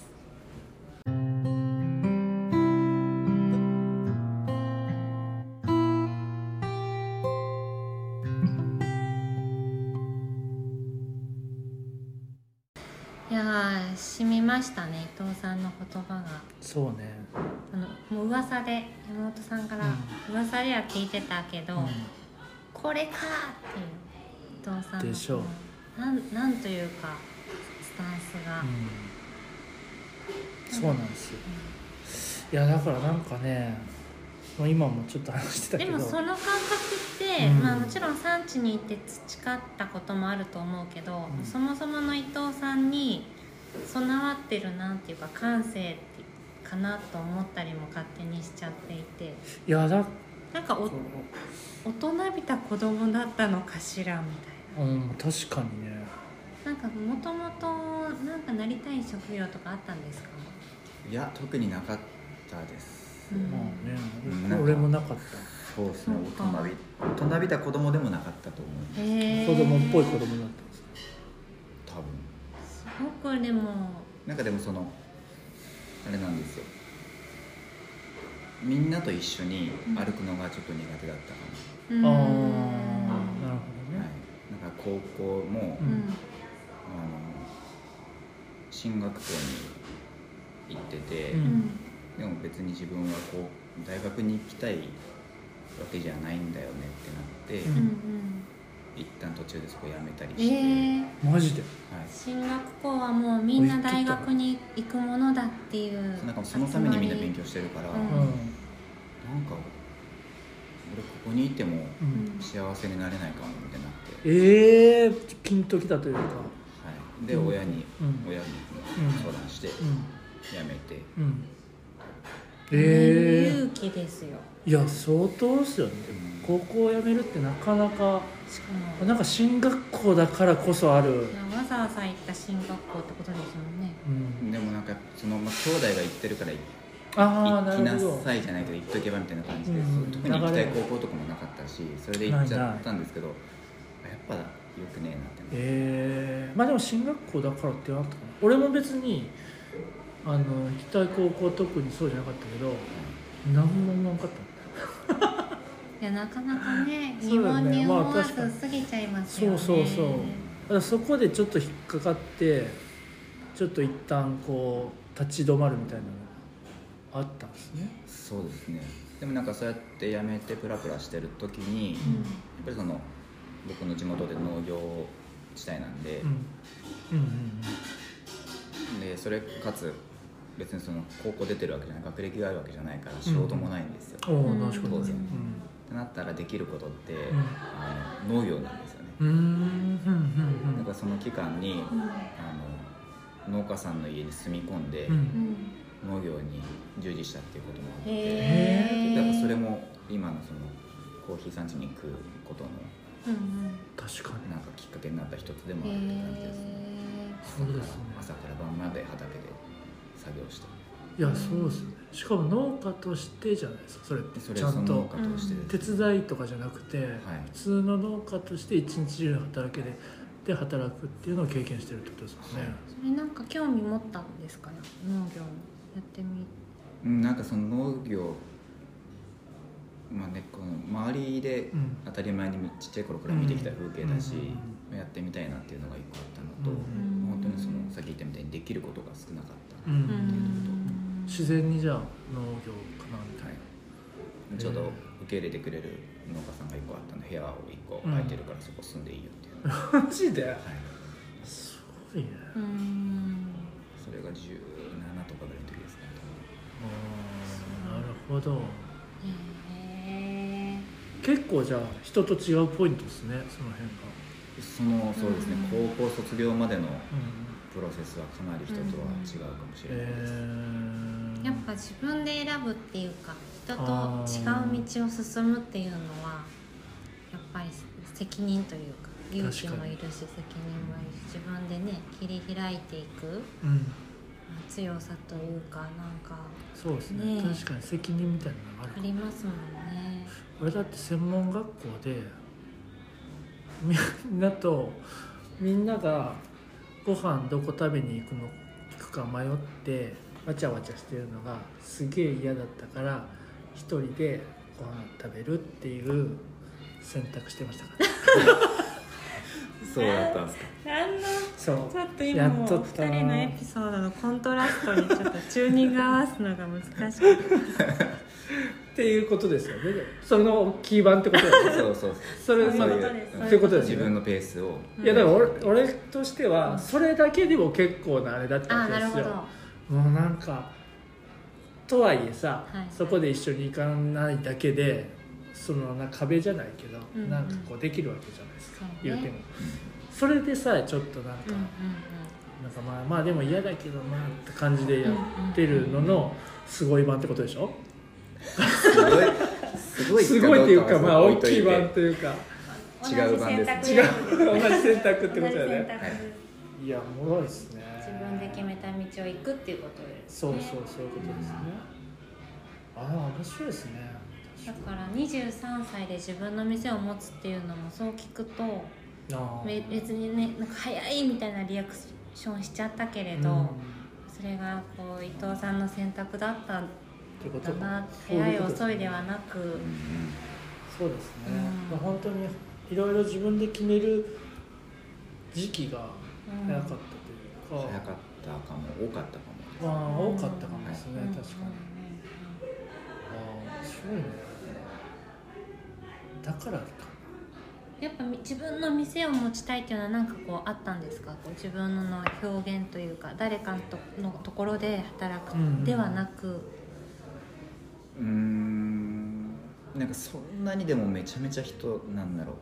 自分のお店を作りたかったわけじゃないんですよね。ああなるほど、はい。ずっとそれをそれを持って頑張ってたっていうわけじゃないってことですね、はい。うん。でもやっぱりそのスペシャルティーコーヒー。うんうんとして考えるとうん。当時の長崎にはなかったし、そっかそっか。長崎を出る勇気もなかったし、うん。ああその時は長崎がいいって、はい、うんそしたら自分で立ち上げてう自分でやった方がいいかなって。ん でもどっちかっていうとそっちの方が勇気いりそうだよね。長崎出る勇気よりも店出す勇気の方がなんかこう大きそうだけど。まあでもその時はそうだったその時はそっちが先でした、うん、やっぱお店持つってそれこそお金がかかるとか、うん、続けられるかなとかう、ん、リスクが浮かんだりとかそうですね確あかるわけじゃないですか。だからねそこはひょいひょいひょいじゃないとは思うけれど、に、う、う。んそっちは嫌なんです、うん。あずっと長崎なんですか？そうずっと長崎なんですよちょっと意外っすよね。長崎の地方育ちで。う意外なんですか？んなんとなくなんかいろいろうん。いろんな経験してそうじうん。例えば東京への憧れとかなかったんですか？ああそうそう。東京行ってみたいなみうーん。なんかそうすでも住むイメージなかったかも。東京は好きですけどねたまに行くと楽しいし。うんうんうんそのところ住んでどうこうっていうのはないうん。なんかそのその辺の視点では結構世界狭かったのかもですね。ううん。あんまり長崎以外に行くイメージなかったといううん。ああなるほいやーあっちに足ついてますよね。どうなんでしょうね。どなんかおもろいですね。いやー。いいですね。いやーいいですね。なんかあの本当さっきの終わりぐらい終わりのね、うん、うん話がなんかむちゃくちゃ良かったですけど。なんなんいやでしょう？ーよかったです めちゃねめちゃ良かったけど何だったっけって。いやえそれそれでじゃあその一緒に働いてるメンバーで、うん。仮にまあ産地見てないうんうんううんん。メンバーにそういう話してどうどうですか？その辺のこう、なんていうか。俺たちも作ってる側だよっていう部分のそうしてることでカリオモンズらしさってなんかか感じますか？自分たちで。うん、やっぱりその行ったメンバー行ってないメンバーで、明らかにそのなんだろう表現できることできないことの差があるっていうのはうん。やっぱ僕もよく感じてるは感じてるんですけど、うんとはいえやっぱり一緒にやってるので、うんうんまあ、その体験があるかないかっていうのはさておいてうん。同じようにうん。なんだろうコーヒーを。やっぱこうお客さんに話せる内容が違うのはもうしょうがないと思うんですよ、うん自分の体験があるかないか、うん。体験か情報かってすごい差があるから。それに差があるのはしょうがないと思ってて。うん。でも自分がコーヒーに対してできることっていうのは、限りなく差を埋めれるなと思ってて、うん。なんかその体験があるかない現地の体験があるかないかっていうのと全く別だから、うん。自分がどれだけコーヒーに打ち込めるかっていうのは、うんうんうんだからなんかそこはあんまり僕はなんか意識してないというかどっちかといったらその、お客さんに体験を話せるようになるかどうかっていうところで産地に連れてってる感じが、自分の話として言えるかどうか、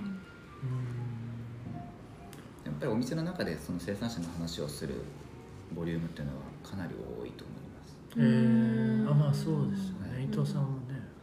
伊藤さんって普段立ってるんですかお店？普段あのいますいます何もない時は。ううんん。焙煎もするし焙煎もするし。接客もするし、はい。うん。忙しい時は接客もするし、なん。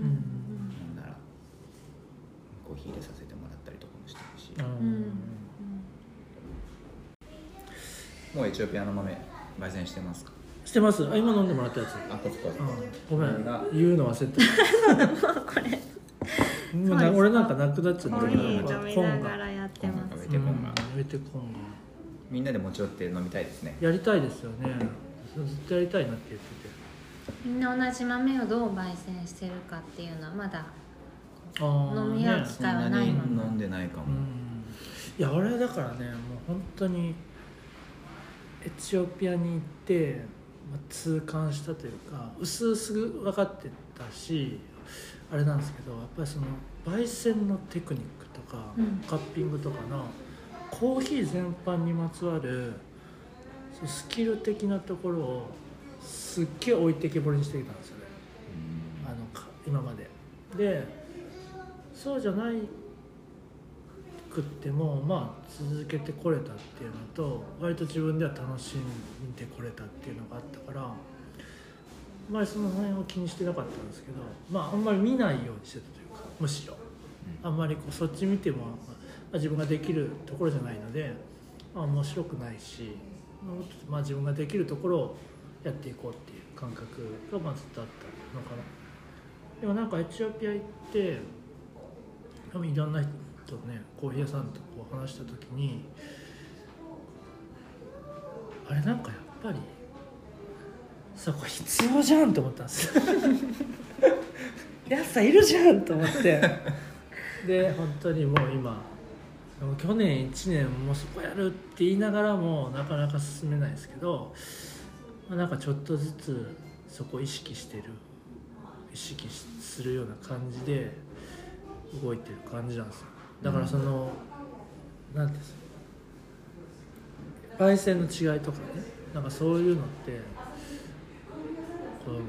すごい新鮮なんですよね俺、そういうの今までやってきてなかったから。うん。だからなんかもう本当にやりたいって感じ。で、ね、一緒に行ったうん。今まではミッキーとか砂川さんとかとも話してもマジでこ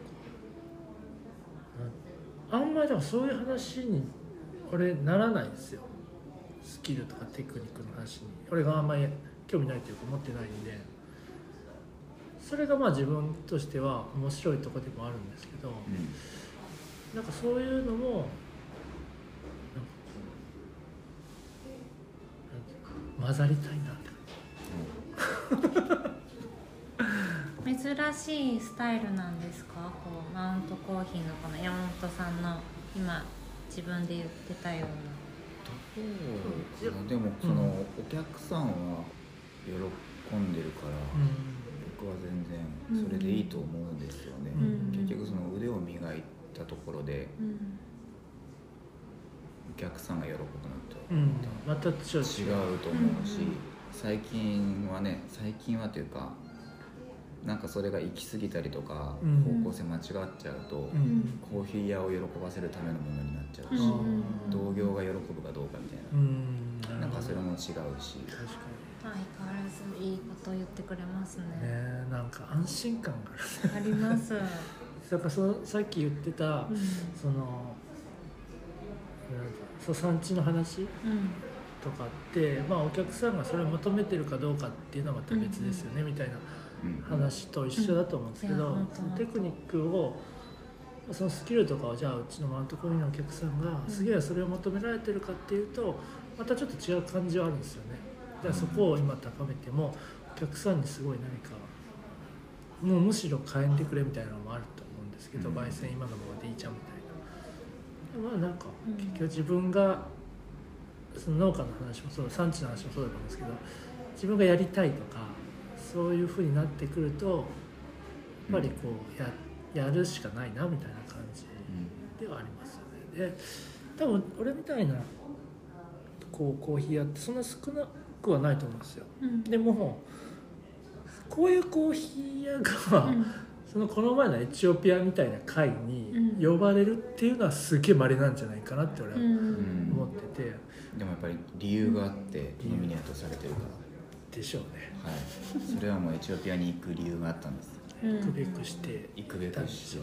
いやうん本当あのグループ多分山本さん聞いてると思うんですけど、うん。めちゃめちゃ良かったんですよ。めちゃくちゃ良かったですあとメンバー構成が最高で、奇跡的にですね、うん。本当もう奇跡的なメンバーやったんじゃないかなと思います。本当に。もう私はもうもっぱら妹さんのし視線越しのうん。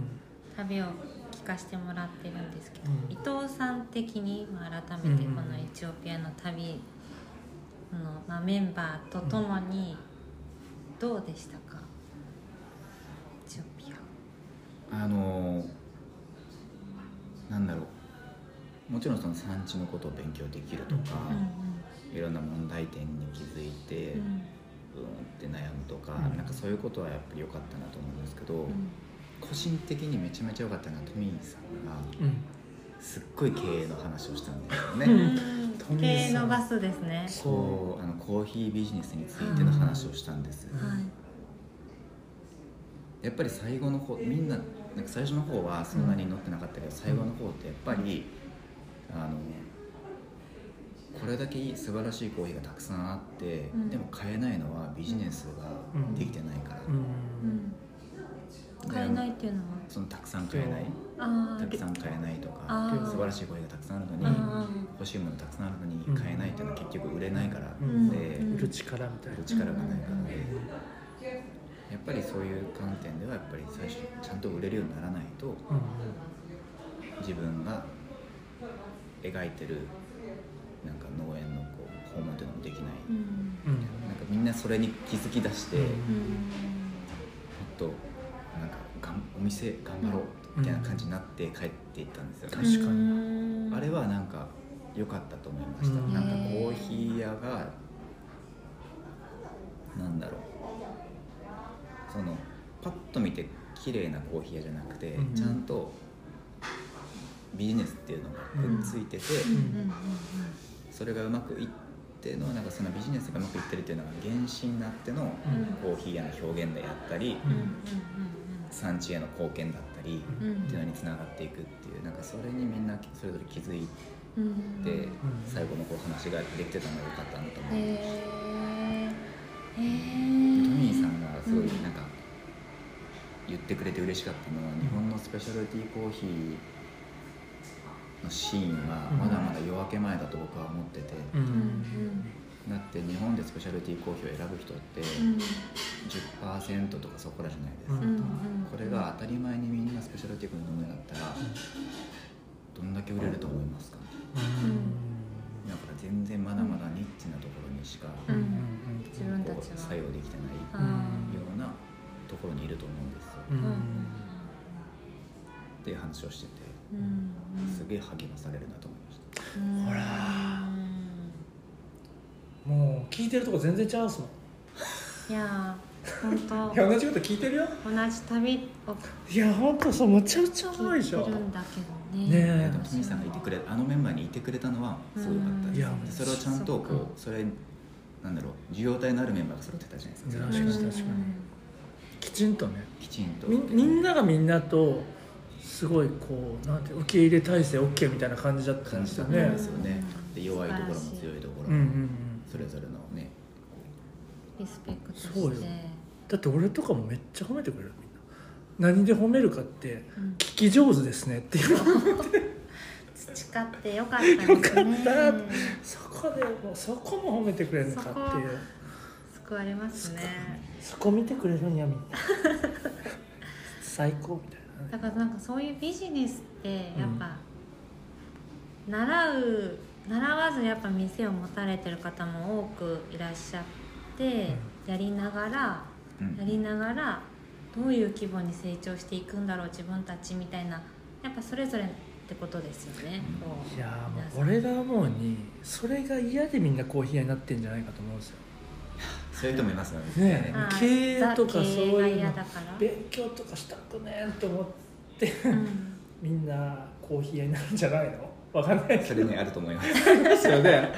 それがせんでもいいやみたいな感じでまあやってる人もまあ俺も含めて最初はね多いと思うんですよ。でもやっぱりそこにこう壁に当たった時に、うん。じゃあそれを勉強するしようと思ってもそれをやっぱり両立できているコーヒー屋さんってやっぱあんま周りにいないのでそういう時にそのトミーさんとかがうん行ってくれてきちんと経営が分かっててしかもコーヒー屋だからコーヒー屋目線の話もしてくれるっていうのは、うん。めっちゃ良かったですね、それの売り方を、まあ、変える売り方を工夫するっていうところでなんかこうお客さんへの伝え方以外になんかこうまだできることってどんなことがあるんですか？そのコーヒービジネスでそのニッチな部分であるうん。まだうん。もっともっと届けられるまだ出会ってない消費者がいるっていう時にうんどういう売り方の変化をつけれうるんですか？トミーさんの授業私も聞きたいああ売り方として？うん常盤さんその時、うん。あの時はコーヒー焙煎所ってお店なうんんですけど、うんは多分そんなにスペシャルティコーヒーを歌ってないはずです、うんうんで割と豆屋さんいっぱいあるんですよね。今うん。十何店舗ぐらいあるのかな、なんかそういう大きなこううん。モールの中とかにもあって、うん。もう当たり前に、うん。要はその特別に思わせないうん。うんうんところに関してはすごい徹底してるなって思ってて、あなるほど。確かに私も私はまあどちらかというとこう素人的な感覚で聞いた時になんかスペシャリティっていう言葉が、やっぱススペシャルってことですよね、うんそのスペシャルって特別じゃないですか、でなんかスペシャリティっていうネーミングにしちゃうと、そのまさにそのトミーさんが、まあ、それをが言えんかどうかわからないけどなんなんかこうすごい自分たちで特別感っていう風な位置づけに持っていってるのかな、でそれがブームみたいな感じになってしまう言葉じゃないのかなとか思いがあるんですけど、当事者の2人からするとどういう感じなのかなと思って。俺はでもそういうとこあるかもしれないですね。あったというかそういうふうに売っていけばいいのかっていう普通に思ってたんですけどね、うん。そのスペシャルティを始めた時に、うんスペシャリティっていうのを歌って他の普段飲んでるコーヒーとは違うんですよみたいなところをうん。ついていくっていうのがこう自分たちのコーヒーの売り方かなって思ってたとこがあって、うん。で今のなんか話を聞いて、うん。で伊藤さんの話を聞いて、うんそのトミーさんとかはやっぱりそうじゃなくて、まあ、それを普通にしていくっていうところが一個あれなのかなって感じです、うん。トミーさんはだからなんかスペシャリティのチェーン店作りたいんだよなみたいなこと言われててうん。今までそういうのなかったよねみたいな。確かになみたいな、それ本当に特別感を出してたので、うん。チェーン店ってまた特別とまた全然違うところにあるわけじゃないですか、うん。敷居が下がる、うん下がるっていうのはそれをあなんか体現してるのかなって感じかな、どうですかねうん。そうですねやっぱそのスペシャルティ、まあ、言葉の意味的なねうん。力も強いと思うん。ですけど、うん。でも最初はやっぱりそのうん。スペシャルティコーヒーが生まれた時にやっぱり今までのコーヒー作られて安くで取引されてっていうのだったら結局その生産国が、あの弱っちゃうから、やっぱその対ちゃんちゃんとこう適正に評価をできるように、うんうんあの限られた地域とか環境とかで作られた特別いいものにはちゃんとした値段をつけましょうみたいな、うん。多分それが走りだったと思うんですけど、うん。うんだから最初は差別化だったと思うんうんですよね、きっかけはね、うん。それで多分スペシャルティーコーヒーという言葉が生まれてると思うんですけど,、でもそれが多分でもその最初提唱されたのが1980年代とか確か結構前だったと思うんですけど、それからもう40年ぐらい経ってて、うん。今これだけスペシャルティーコーヒーのシェアが伸びてきてるうん。のであれば、でも今そのさらに上を行く差別化も図られ始めてるのであれば、うん。そのスペシャルティーコーヒーをこうもっとうん。コモディティ化させていくというか、うん大衆化させていくようになってもいいのかなと僕は個人的には思ってます、当たり前に飲める、うんまあ、そうですよね、うん。なんかそのスペシャルティーコーヒーとして取引されてる時は、うん。少なくともその今までのコマーシャルコーヒーコモディティコーヒーよりもあの少なからずいい値段で取引をされしてもらってるはずなんです、うんうんもちろんそれが確実に生産者たちの支えになってるかどうかっていうのは別なんですけど、うんうん。なのであればスペシャルティーコーヒーを特別なものとせずにしっかりとうん。みんなが飲むうん何気なくみんなが飲むシェアが伸びていくとなると生産国としては一番いい形うんかなとも,、とも思います大衆化するけれども、うん。まあ、適正な価格は、まあ、た保たれるといううん。か、やっぱり農作物だからうんどうしても良くないものというのは必ずできちゃうわけで、うんそこをゼロにするっていうのは絶対に無理なことなのでそこのマーケットは大事なんですけうど、ん。でもなんかスペシャルティーコーヒーの部分が一番ボリュームゾーンになってももしかしたらいいのかも、うん今までってなんかこうピラミッドがあって、うん。この部分だけがスペシャルティーもう選ばれし者ですよみたいな感じだったと思うんですけど、うん。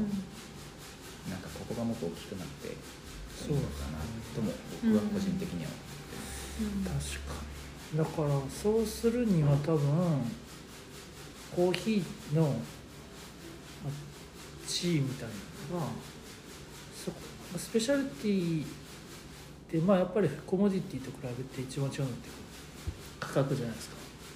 分かりやすく。うん。その価格でもな今までそれスペシャリティを俺がまあ歌わんとなって思った思ってるのはやっぱりそれがコモディティと比べて高いと。その自分たちが扱っている豆は高いんだけどそれをどういうふうにみんなに買ってもらうかってのを思った時にこれ特別なんですよねみたいなことをまあ言うのかなっていう感じなんですよね。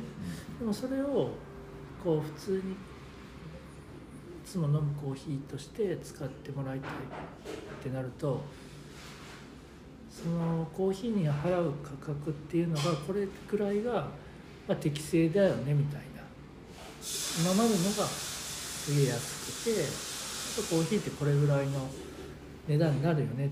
それでも美味しいから飲みたいなみたいな感じのイメージですかね。うん。そういうふうになっていけばなんとなくそうなっていくのかな。そうですね、なんかスペシャルティーコーヒーっていう言葉ってあくまでうんそのうん要は業界の中だけでのうんカテゴリー分けであって、うんお客さんに別にそれを伝えなくてもいいと僕は思うんです、うんうん。僕もお店で「スペシャルティーコーヒーです」とか、うん。あんま言わない、うんうんですよねうん。そうですよね。ね、なんか要はお客さんが一杯のコーヒーにうん。いくら払うか、うんなんか自分の親世代でもやっぱ全然違うくて、うん。その東京とかで一杯のコーヒーの値段見たりしてやっぱ驚いちゃううん。わけですよね、うん。うちの確かに。親とかの世代は。それだけやっぱお客さんの中にも 200g の豆がいくらっていうのも、うん。やっぱ全然やっぱ価値観が違うんだなっていうのを私もすごい感じるし、なんかそこが実はまだニッチなのかなってそのいなんていうか、うん。払おうと払いたいと思える。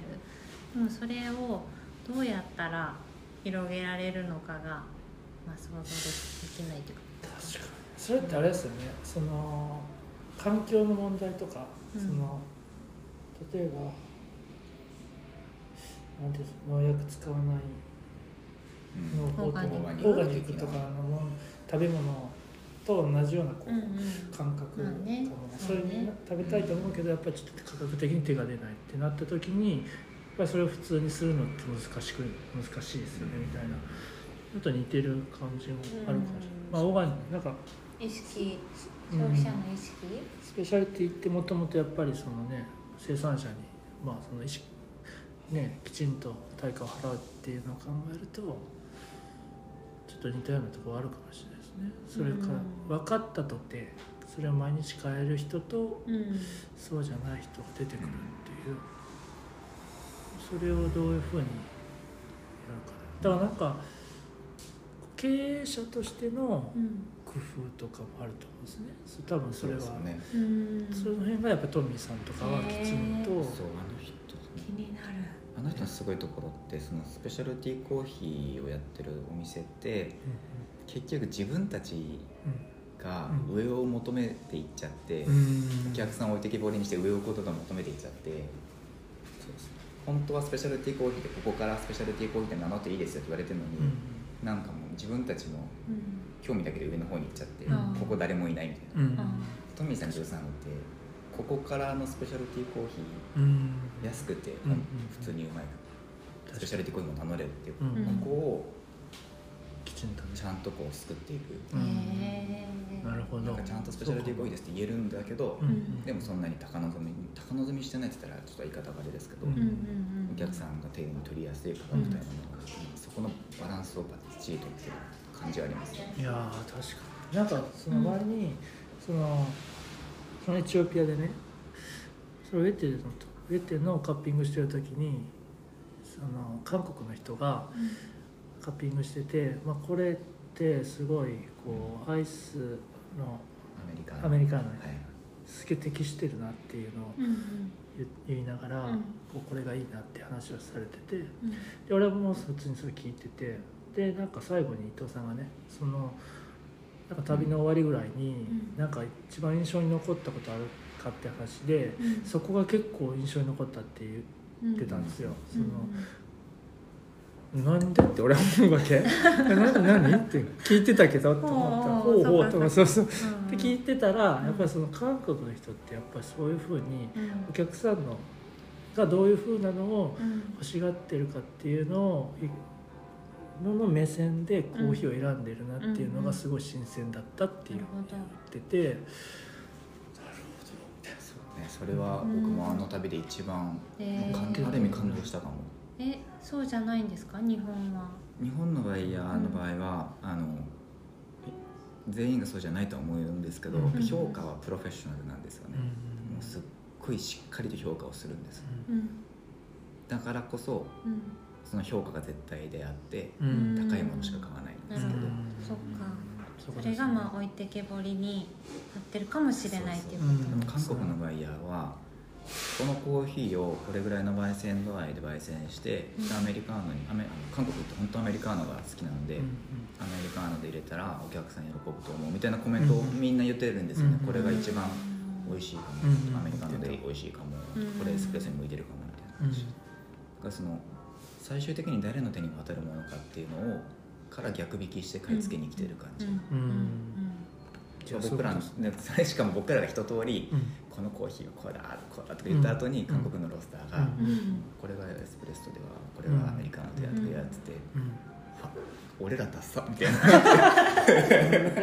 っかアプローチが真逆真逆というかそうそうそう。じ自己表現に近いんですかねじゃあ広しね。広し日本のバイヤーさんそういう話やね。がどういうのを売りたいか。うん自分はこれが好きだからこれ買うみたいなのが多いよねって話ですそりゃ市場が育たないよ。ねと思っちゃいましたなるほどね俺だから今の流れ聞いてなるほどねってなったの そっかそのトミーさんともは今つながるんだつなって思った。がってますね。結局そうお客さんの手に渡るものを僕らは、まあ、代行で買いに行ってる感覚うん確かに。なんだよなお客さんのニーズをどれだけキャッチできてるかってことですよね。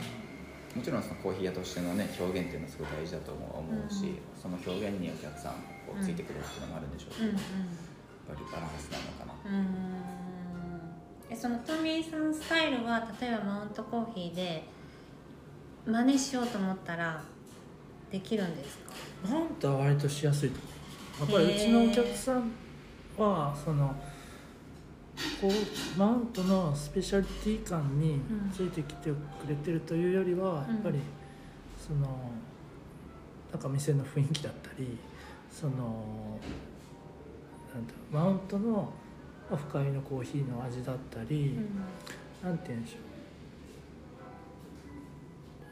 そういうのが好きなんじゃないかなと思うんですよ。だからこれ何点なんですみたいなのをうち言え言ってないし、うん。その繊細なこの味わいがどうなんですっていうのも言ってないんで、いけるんじゃないかなと、うん。むしろ今そんな感じじゃないかなと思うんですけどね、いで私もすごい覚えてるのがこのマウントで働き始めの最初の頃まだコロナ前で試飲を出してたりしたんですけど、なんか山本さんがやたら「うちの豆はどうやって入れても美味しいですから」みたいうんなお客さんに言うわけですよ、全然測らないしうん。引き目とかももちろんあるけれどもまあでもどうやって入れても美味しいですからみたいうんうん。に言う言ってる感じがほうほうっていうかあすごいらしさ？だから。うん。うんかっこいいですね。うん。本当そんな感じなんですよ。実際そういう感じ。実際そういう感じ。そういう感じなんですよね。まあはそうなんていうかああいうスケールみたいなので置いたりしないし。さーっと入れてもみたいな。触って入れても。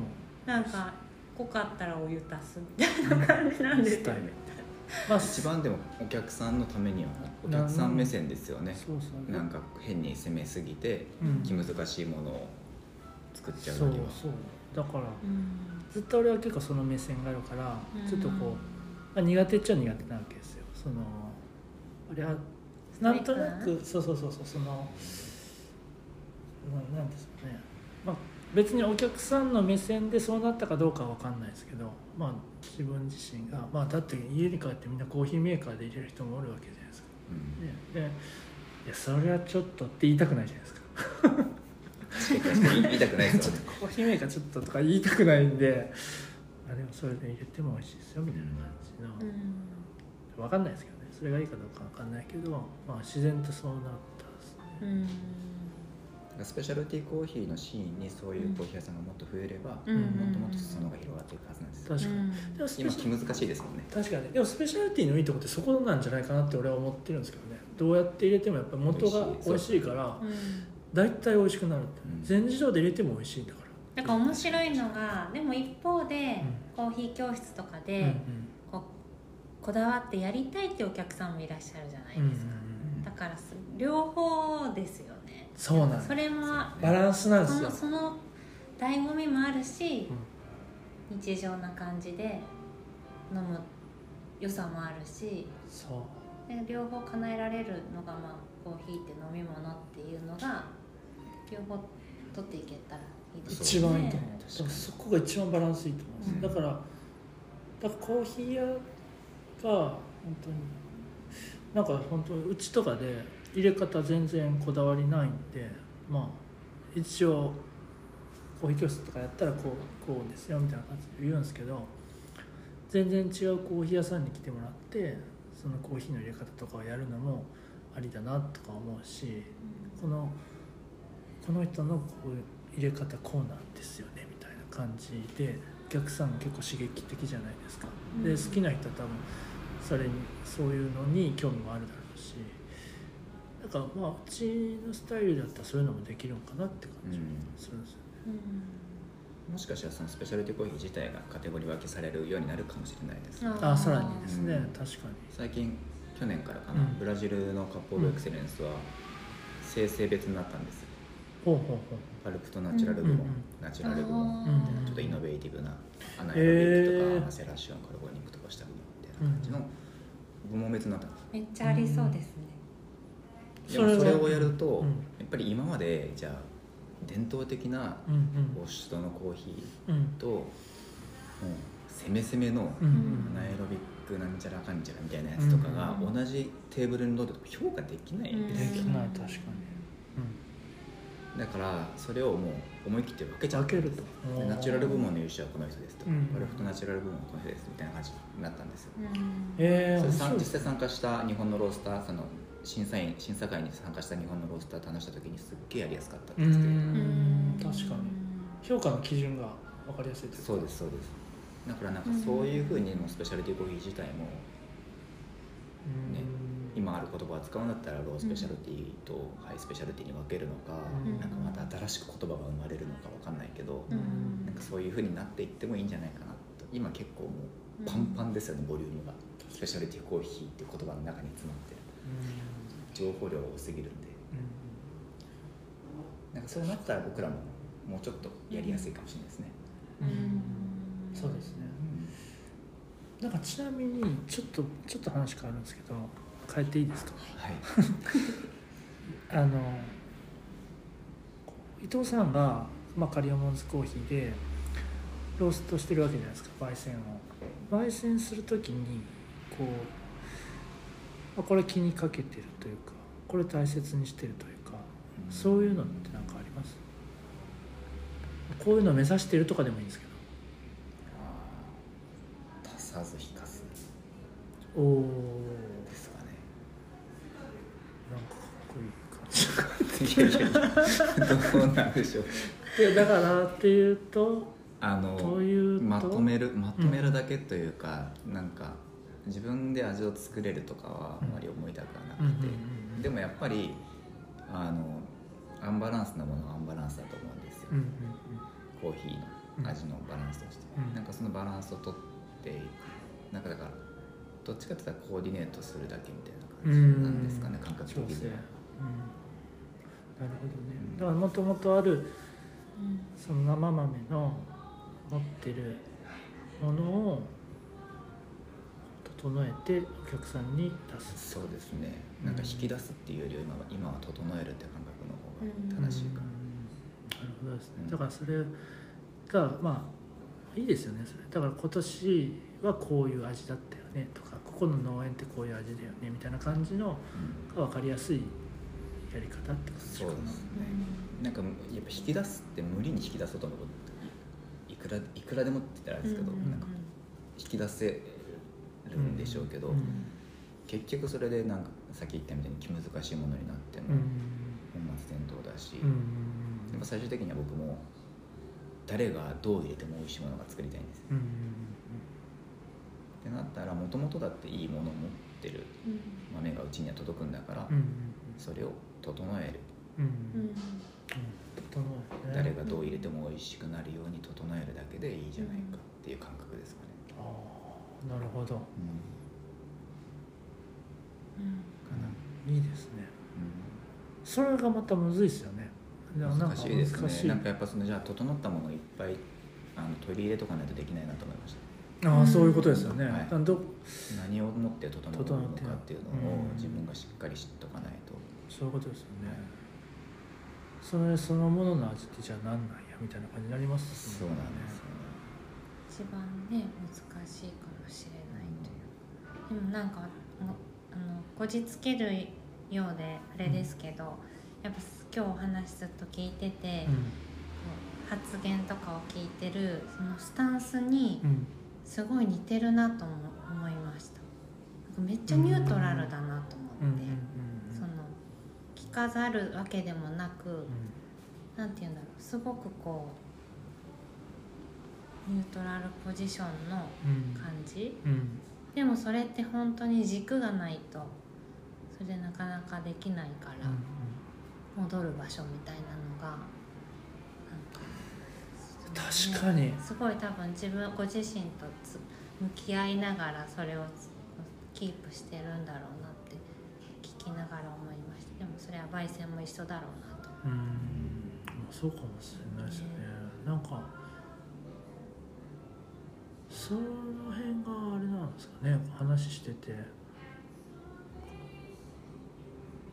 なんかよく分からんけどいいなって思ってこんなでも油から 気持ちいいなねさゆさんが紹介してくれたのもよくわかりますね。ああ確かに。ね、えー、あなんで会うと思うようでしたっけ？そうそう。だからぜひさゆさんやってほしいって僕は言われたんですよ、うん。僕も言われた。で 聞いたらレコードしてくれて。そうそう。うちとその金本の伊藤さんだけが、うん、あの何も道具持ってこないとあというものーであ入れる時？入れる時にに一つでいっちゃう。来ちゃうっていう。そっか。あ確かに。俺もそうだ、うん。はいでもなんかおこがましいですけどねなんかね。でも今日やっぱり聞いててあお店行ってみたいってもう今まで以上にやっぱそのスタッフの方含めてうん。とか、空気とかもそのきっと今日聞いたことが流れてるいやーそうなんですよね。俺だから本当に多分そうだ。こう、まあ、今言ったようにか着飾らないみたいなのがあるうん。のがめっちゃいいなと思うんですよ。憧れる。憧れるんですよ。めっちゃブレるんですよ。うわそうそうむちゃくちゃブレるのそれ。だから一個最後にちょっと聞きたいのはそのビジョンみたいなのあるでしょ？カリオモンズコーヒーの、はいで伊藤さん結構そういうのもしっかり言っていってるじゃないですか。それ変わらないんですかっていう。いや変わってると思います。あ変わってるってこと？変わ変わったらどうするんですか？変わりました。ああ しかないのかな。それ言えちゃうはい。なんか昔はこうなふうに言ってたけどさ、うん。結局これって穴があるよねみたいな、うん。なるほど、うんその穴を埋めるのってこうだと思うんだけどどうかななるほどね。大きくは変わらないでしょ。まあ、大きくは変わんないですけど。根本から揺るがされるんですよ。俺が。めちゃくちゃ。そうなんですか。だからやっぱ深い考えが深いんでしょうね。多分こうずっと根が深いと言いますか。おそらくですよ、まあ、その反対にいるのが俺だと思うんですよ。いやでもそれもねそれも能力かよって思うぐらい見事にしなるわけですよ山本さんは。それがいいこともめちゃめちゃあると思うから、うんどこにそれが出てくるかでまあ大変度合いが変わるというか。なるほど。いいところに出ることもあれば やっべえぞこいつっていうところに出るってことも出てくるあるちょいちょいあるっていう。そっかだから気になってたんですねもっと。伊藤さんのそのビジョンの。もう憧れちゃってたんですごいなんかすごい。なんかでもそのある意味フットワーク軽いってことですよね。うん。いろんな方面に感受性があるということですよね。そう。そう。ね。いろいろお話聞くとすぐ面白いと思うんですよ面白いと思ってなんかやりたいと思った えそれはなんか別のお店やりたいとかそういうことですか？いやっていうかなんかイベントしたいとかなんかントしたいとか。呼びたいとかなんか行きたいみたいになって、待て待て。とやらないことを決めるんじゃないのかみたいななんかね。結局それで苦しいみたいな。んかいろいろやりたいとか言い出すのは多分僕も一緒だと思います。な周りに制止されるんですけど。あなんか例えば、うん。僕はすごいあの物件見るの好きなんですおよ。おうんうん。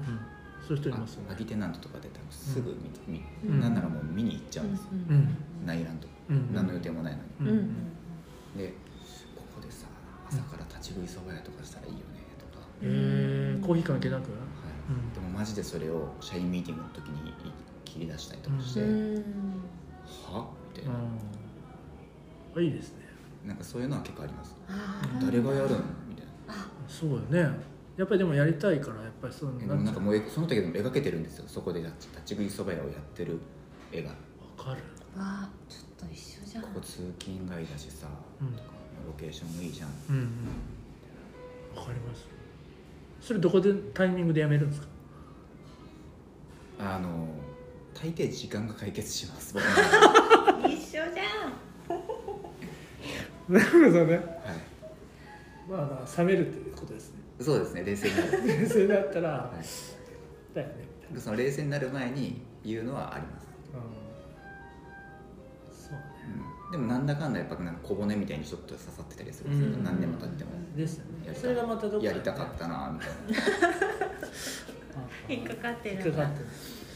あああなるほど。まあなんかそういうとこもあるねただ多分似た部分だから似た部分はあると思うんですよ、うん。そうですね。俺たち。ありそうでした。ですよねだと思います、はい。ねそう。でもなんかそれが違う感じで体現してるうん体現してきてるんじゃないかなと思ってて。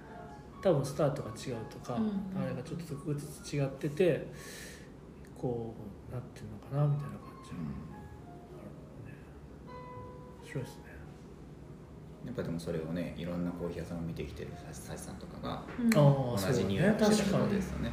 そうですね確かに。サイさんとかやっぱりそういうの見見れるたくさんの人たちを見てるわけじゃないですか。確かに。色々表現の違いも見てるわけで、うん。その中でやっぱその根本にあるうん。同じ匂いみたいなのを感じてるのはすごいなって。確かに。ねサジさんすごいね。すごいんですよ。今日のまとめ。うん。サジさんすごい。すごい。導かれてよかったですね。そうですね。しかも一緒にエチオピアに行ってね。ね全然見てない。写真全然見てないけど。ねとりあえずこのインジェラをねまたそうそうそう食べたい食べたいねこれ美味しかったんですねこのお酒が。蜂蜜の酒らし。くてあめっちゃよかったね。この瓶買って帰ったんですよ。あそうなんや。はい。売っとったよね店に置いてあって。いいね。懐かしいな。韓国にも行きたいですよね。そうそう韓国にも行きたいんですよね。今度おつさん来てくれるんです。よ、おさん、うん、あいいじゃないですか。来月。そうなんかお熊本と大阪には行ってましたもんね。え、うん。そうそうなんかあれ会員連れてくるいいなあ。韓国行きたい。みんなで韓国行くのもいいですね。ねえみんなで行きたいですよね。ちょっとみんなで一旦集まらんといけないですねこれ。そうですね。つまらず1年経った感じですか。そうそう。なんかそう個人個人では合ってるけど、うん。これもでも多分あれよ。その買い付けとかにそのラボに行ったメンバーでうん。一番多分その後の交流があるグループじゃないかなとも思いますああそうかもしれみんなないで集まりたいねとか実際に集まってこうやってね,、ねやったりとかしてるのってあんま聞かないんで。確かにな。ね、大阪で上新さんたちとかと話した時もうん。自分たちは本当は違うところに入る予定だったけど 伊藤さんが「いいよ来ちゃいなよ」って言ってくれたとか聞いてね本当にじゃあ奇跡のメンバーだったんだなと。そうですよそれは秘密の話よ。あそう。え嘘。秘密の話？そうだっけ？そうそれだって伊藤さんがね。僕がそもそもイレギュラーで入ってきたんで。そうそうそうそう。あのケニア組だったのがはい。あのコロナになってみたいな。そうそう。すごい。でなんか成成田空港で止められたんですよ。そうそうすごいよね。それはい。成田の出検査発のね4時間前に陽性。あ成田で検査したんですはいで結局なんか3000現地行ったメンバーに聞いたらその提出なかったよみたいな。陰性証明書なんて。しなくてよかった。ってなって へえ最最終的に。あ最最後に？はい。いや別にいらなかったよみたいな。いやだから奇跡。そうですね。でもそのおかげで。そうですそうです。面白かったですよね。ケニア組は本当すごい A チームだったっけ、えー A チチームがねスタスターチームが集まっててでもエチオピア組もエチオピア組でもみんな仲良かったですよね。エチオピア良かったですね。俺ぐらいじゃない？トミーもあれだったよね、トミーさんも始めました初めまして、うんでもみんな本当にこうもう面識あるって感じで、うん。そうです久しぶりみたいな。えコーヒーってこんな感じ？コーヒー会ってこんな感じなんやと思った。あー。あアウェー感が最初はあった。むちゃくちゃありましたね。えでもなんかちょっとこれねさっきも言ったけどオーラ出てたんですよ出てました。出しちゃってました。でグーッと出した出しなんかちょっと冷静なんかちょっとクールだったんですよね。いやそうだと思いますよ。大体みんなに言われますから。僕多分話しかけて最初成田で、うん。山本さんですよね。うんうんそうそう話しかけてなんかそのくれて時もなんかなんかクールだったんですか、うん。ええ初めましてみたいな、うん。ちょっとクールな感じだったんで。緊張してたね。緊張したら俺大体そうなるそっけなくなっちゃう。そっけなくなっちゃう。もう嫌われたくないからさ。変なこと言わんとこと思って。いや懐かしいですね。結果的にね。うん。結果的に本当に良かった。みんなで集まりましょですね。うんうん。今度ね6月に広島でイベント予定してるんですよ。これも言っていいと思うんですけど。お。その時にまたぜひね集まりましょう。じゃあ6月まで豆持っときますちゃんと。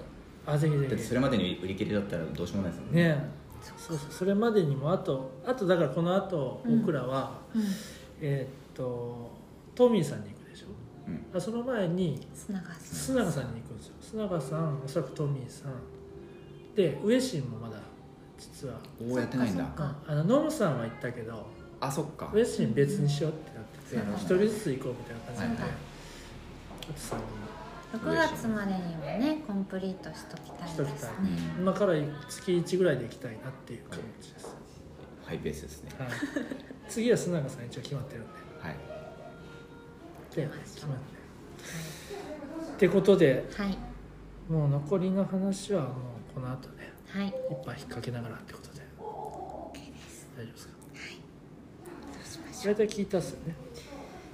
いや楽しかったです。いやー本当楽しかった。でしょ？はい。分かったでしょ？分かっこの俺がなんか伊藤さん伊藤さんたはい分かりました。大丈夫ですか？伊藤さん大丈夫ですか？前にはい話し途切れたことーないですか、はい大丈夫です。うん。ってことでね。はい。ってことで本当今回あのようやくちょっと一個うん。このなんてなんまあ本当みんなに行きたいっていう思いもあり中で中で伊藤さんずっと気になってたのを今回ちょっと一山越えたなみたいでしょうね、な、ちょっと一個の到達点来たなみたいな感じ。あとでももう気になる人ばっかりなんですけどいやそうですまあ、よみんな気になる人ばっかりなんですけどなんかちょっとちょっとだから伊藤さん緊張し気味だったのかじこうすごい力入ってた気がしてそれがなんか終わって一安心みたいな感じ。心境ですよ、本当ですか？はい。いや嬉しい私は。こう旅の仲間に一人ずつ会っていく。ねそうかそうか皆さんに会っていけるんですよね。初対面でロールねプレイングゲーム状態で、うん。ちょっといいですね最後トミーさん Zoom そうそう。な感じです。ボス。ねボスね。はい。いやでも砂川さんも多分すっごいいいと思います、えー、砂川さんいいよ。この前なんかちらっと砂川さんのなんか経歴みたいなのがこれなんかインスタで出てきてなんかえなんて言ったっけな？その中高生の時に、